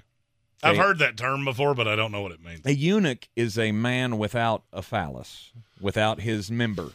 That's why that was that was being protected Mhm. by God. Mm-hmm. So if you were that. running a eunuch maker website, what were you doing? I don't like where this is headed. You shouldn't. You shouldn't. There is no funny twist to this. This is just an example of there are sick freaking people in this world, and there is no explanation really for horrific crimes and tragedy. From t- January 1st, 2016 to January 1st of last year, this man is accused of on five different occasions taking men doesn't say whether they were willing participants or what I don't think there's such a thing as a willing participant in where you're headed with this. and removing their male organs on video and then selling those videos or selling subscriptions to this eunuch maker website. The shocking part to me is how much they were able to make on this website. 200,000 pounds. People paid to watch at least five men become less of men for their own sick pleasure. This is disgusting. People and I hope they bury this dude under the jail. People are weird and they spend their money in weird ways. Good night. My story is a little bit more lighthearted than yours. Comes from Florida, this happened at the end of last week. A Florida man was arrested on Friday after a bit of a domestic disturbance in a in a pizza shop. Or not in a pizza shop. That's that comes later in the story. Okay. Deputies responded to a residence after receiving a 911 hang-up call for a possible domestic disturbance. They went in and spoke to 39-year-old Ortilio Lazaro Alfonso, who told them he had had an argument with the female victim, but that he had not physically touched her. So the deputies move on to the female in the house who is not named in the story, and they notice something very strange about her. Uh, pizza sauce was found on the front of the victim's shirt, the collar of her shirt, and on the back of her shirt. She also had, quote, the remnants of pizza in her hair and around her ear. When Mr. Alfonso said that he had never struck the victim, he was not lying. He slapped her in the face with a piece of pizza. How, how'd you get there? Like, how, how does that argument go? Apparently, there was a dispute in the house. There is no, it does not say if these two people were in a relationship together or anything like that. But there was apparently a disagreement because the defendant uh, said that the the female in this story had assaulted the bottom of a child in the house. So here's what I'm hearing. She spanked her kid, he got mad about it and slapped her with a piece of pizza. Well, I, don't think that went the way you wanted it to. if you slap me in the face of, with a piece of pizza, first of all, I'm going to eat it immediately because pizza is awesome. He is. He will grab it out of your hand and shove it in his face with that little, you know, all that liberal arts confidence. Oh just, yeah. Oh no no. Oh, if you swing a I'll piece of pizza at me. I will look like Shamu at SeaWorld. Just "Arr! I caught it Disarmed You- immediately. yeah, can't hit me with that because I ate it. Your your weapon was edible. Interesting. So she spanks the kid, and he hit her with a piece of pizza. Now here's my question: Was it a standard piece of pizza or was it a cauliflower crust pizza? Because that's a crispier crust. I don't. I don't know that that would really matter. Well, I mean, it's assault either way. The man was arrested, charged with battery, and booked in the Marion County Jail.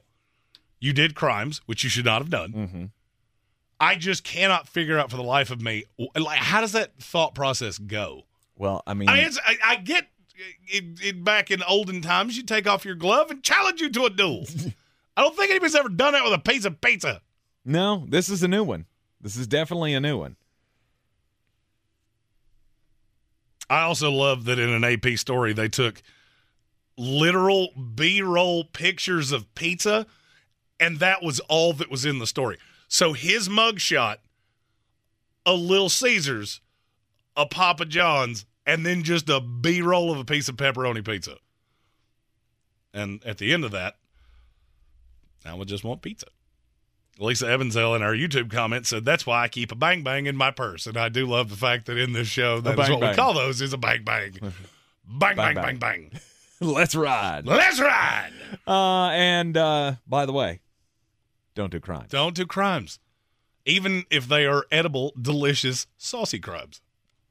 All right. Uh, so Japan won the World Baseball Classic. Woo!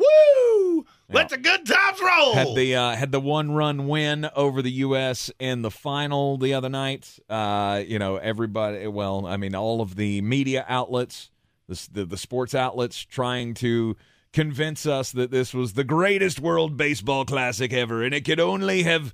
It was only fitting that it ended this way with two teammates facing off against each other, with Shohei Ohtani on the mound for Japan and Mike Trout at the plate for the U.S. team. Shohei got the last out. Japan wins. On goes the you know the World Baseball Classic trophy now resides with Japan. I think again. I don't know. This is one of those things that was thought up. Uh, you know, twenty years ago almost now.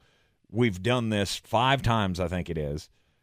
And I haven't watched a single second of any of it because I don't care. I, I didn't care to watch Olympic baseball, and I said this when the World Baseball Classic came about as an idea, as an answer to the Olympics taking baseball out. Was we didn't watch the baseball when it was in the Olympics? What makes you think we're going to watch it when it's not attached to the Olympics? No, and it was watched. 170 million people. Okay. Worldwide. Yep. Tell me the domestic number. Tell me the American number. I'd be shocked if it was 3 million. I would be too. I would be too. And that's where I feel like people lose sight of this. Oh, look, baseball's still really popular worldwide. I've never argued that. I've never one time argued that. Soccer is too. It doesn't work here. Doesn't work here. It never has. You can get people in the stadium because it's still an event. So you get the Charlotte Football Club that's is, uh, that is close to us here. People will go to that because it's entertaining to watch. Will people watch it on television? No. As long as people don't watch it on television, then it is not a sellable entity. Mhm. Uh, according to a Major League Baseball press release, Tuesday's final was the most watched World Baseball Classic Classic game ever in the United States, with a combined audience. What did you say the worldwide number was? Uh, 170, I think. 170, which dwarfed every other uh, baseball game. Oh, that's a Super Bowl number. that's ever been. That's a Super Bowl number. Right. 5.2 million Americans watched it. Was that average or total? Uh, it says combined audience. Yep. So that's total. That's total. That's total, which So means you, you never probably average more than three. Right. Which is what, anytime I say this, that's what I'm talking about. If you stopped on it for 10 seconds, it counted. Yeah. We don't care. 5.2 million. We do not care. Mm-hmm. That's, and here's the thing, I I actually conspired a game to make fun of this, and we never even found a way to get it into the show because you've told us over the years you might like baseball, and and, I don't fault you for liking baseball. I don't. For me, it's like watching paint dry. And it's one of the most comically inept run entities on the planet. And I'm now I'm looking at the NBA the exact same way. If you had to say your second favorite sport right now, what would it be? Ooh. Um, All right, so the NFL, college football, I'm lumping those into one. okay. I'll let you split anything else you want. College basketball, It would be college basketball, probably. and I feel like where where baseball falls apart is you don't know who any of the players are. All right, I'll give you an example. When we were kids, there were uh, video games. Uh, Ken Griffey Jr. baseball was one of the ones I specifically remember. Right. What was the biggest problem with that game? It didn't have the player names. There you go. Didn't have the player names because Except for. Ken. Yeah. Except for Ken. Right. I actually went in and edited them because I was that was who Jeremy was at six years old. Now, if you did it, would it change anything? All right, let's say a game came out right now and it just had all of the Major League Baseball insignias, so the logos, the names, things like that. Would you even know if it had the real players' names in it? Outside of Shohei and If Trout, you, if you spent the money for the video game, yes. You would know. If you paid $70 for a, a Major League Baseball video game, yeah, you're going to know that the players' names aren't real. I own two of the last four baseball games because the games really? I do because the game's fun to play. Hmm, okay. The game is fun to play, but I have absolutely no no idea who any of these guys are. Hmm. None. I, I mean, I see highly rated players in the video game. I have no clue who they are. Yeah. Lisa Evansell in the YouTube comments. Uh, I, I can't name any active baseball player. Not she also one? Said, she also said before I got to America, I had never seen baseball. That leads to now. I want to ask no less than four Where- more questions. Where did Where you, come from? Yeah. Where are you from? Uh, We'd love to know this. hundred percent. So, I, I I mean, I get it. There, there aren't Baseball sells in very major- specific uh, parts of the country. but there aren't major stars like there were when we were kids. No, and it's getting worse team- by the year. Every team had a guy. I don't feel like that's the case anymore. You, not only do you have a guy, you had a guy that could sell tickets. You had a guy that you could tune it. You know, even the Pittsburgh Pirates had Barry Bonds Mm-hmm. before the you know the steroids and the Popeye days. I mean, that's and it's it's funny to me that every sport is is falling apart in figuring this out. The NBA is going through the exact same problem. It's hard for you to sell domestically because the vast majority of your best players are not American. mm-hmm. They're not. That's and we have shown that that is a that that is an issue. I'm not saying it should be in terms of watch numbers.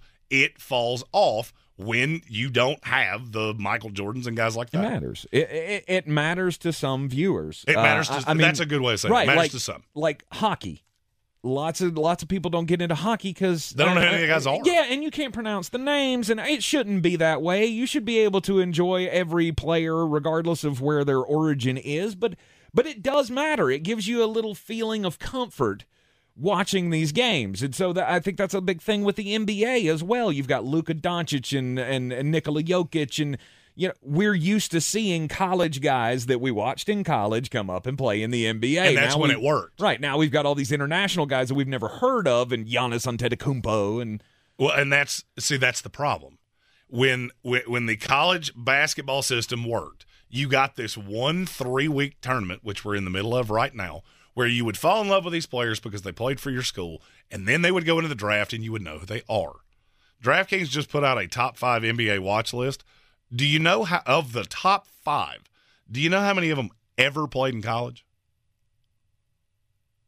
Oh no, It's two of the five. Joel Embiid played at Kansas. Jayson Tatum played at Duke. No, okay. They were there for an hour. You didn't get attached to them. Joel Embiid was hurt at Kansas. Mm-hmm. Jayson Tatum was at Duke for an hour, and they went nowhere. There's no emotional attachment. He was amazing though. Oh, he was fantastic. he was he was one of the greatest Dookies of all time. that was one of the. I said that year. He was. He's the guy I would take at number one, and it's there's no doubt about it. Mhm. Oh, that was the Markelle Fultz year, I think. I believe so. And, and so you just get to this point where I don't have an emotional attachment, and we have shown that if you're if the only emotional attachment is to the name on the front of the jersey, our interest will wane over time. Because in the NFL, we all have our favorite players, we have our favorite teams. College football, same way. Which is why on a, at a random twelve o'clock on a Saturday, I'll watch Michigan and Ohio State. You couldn't get me to watch the Celtics and the Sixers for fifty dollars because I don't care. Right. I have no attachment whatsoever. unless it's a playoff series, unless it's a it's a winner take all scenario, and then you can get me to watch it. But other than that, I don't I don't care. And and that's where I'm at. Is is you you have to give me something to sell, Mm-hmm. and none of these sports are doing that. It, and this is uh, because we get this. People email us and send messages in through the website, and uh, of why do you not talk about other sports? We do, but then all right. So if, when there's it- interest, that's where it's headed. right? All right, let's say we had spent an hour today breaking down the final, uh, the the Sweet 16 matchups of tonight. How many of those players' names do you even know? Handful. I, I would almost challenge you on a handful. I think you'd struggle to get to more than five. Yeah, maybe so. And see, that's the problem. I mean, I can sit here and tell you about Keyontae Johnson until I'm blue in the face. He was in Florida. Trust mm-hmm. me, I've, I've been right there in living color. The guy's phenomenal.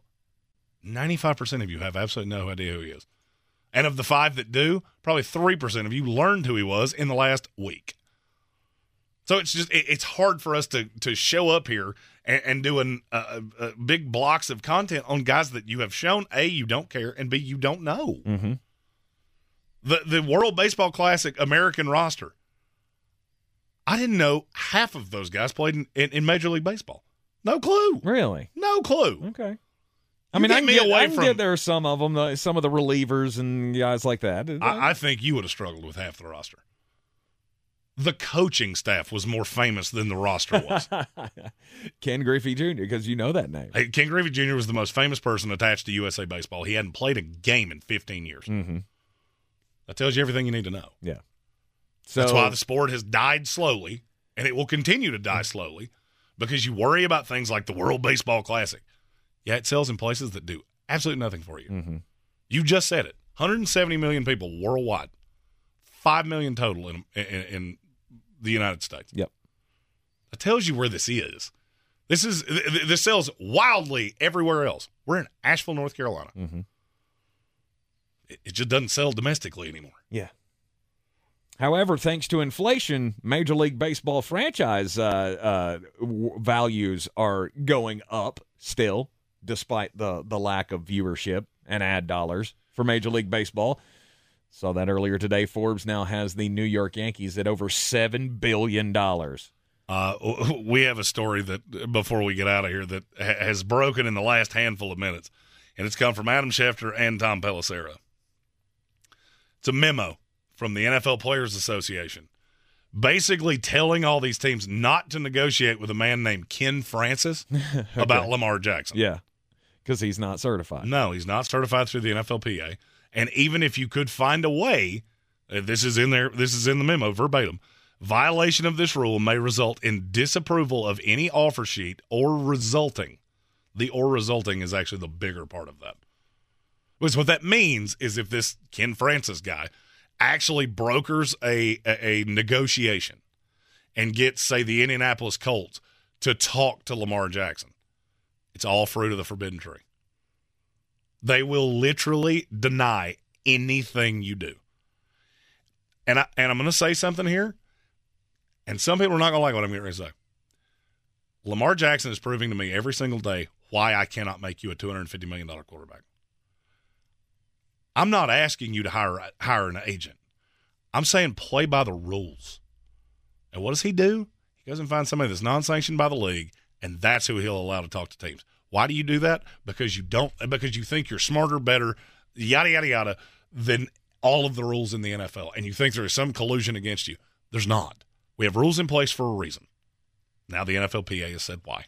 It is the Sportsocracy. This is ESPN Asheville. It's time for us to head on out for the day, but enjoy the basketball tonight. We'll be back with you tomorrow on a Friday edition here on ESPN Asheville.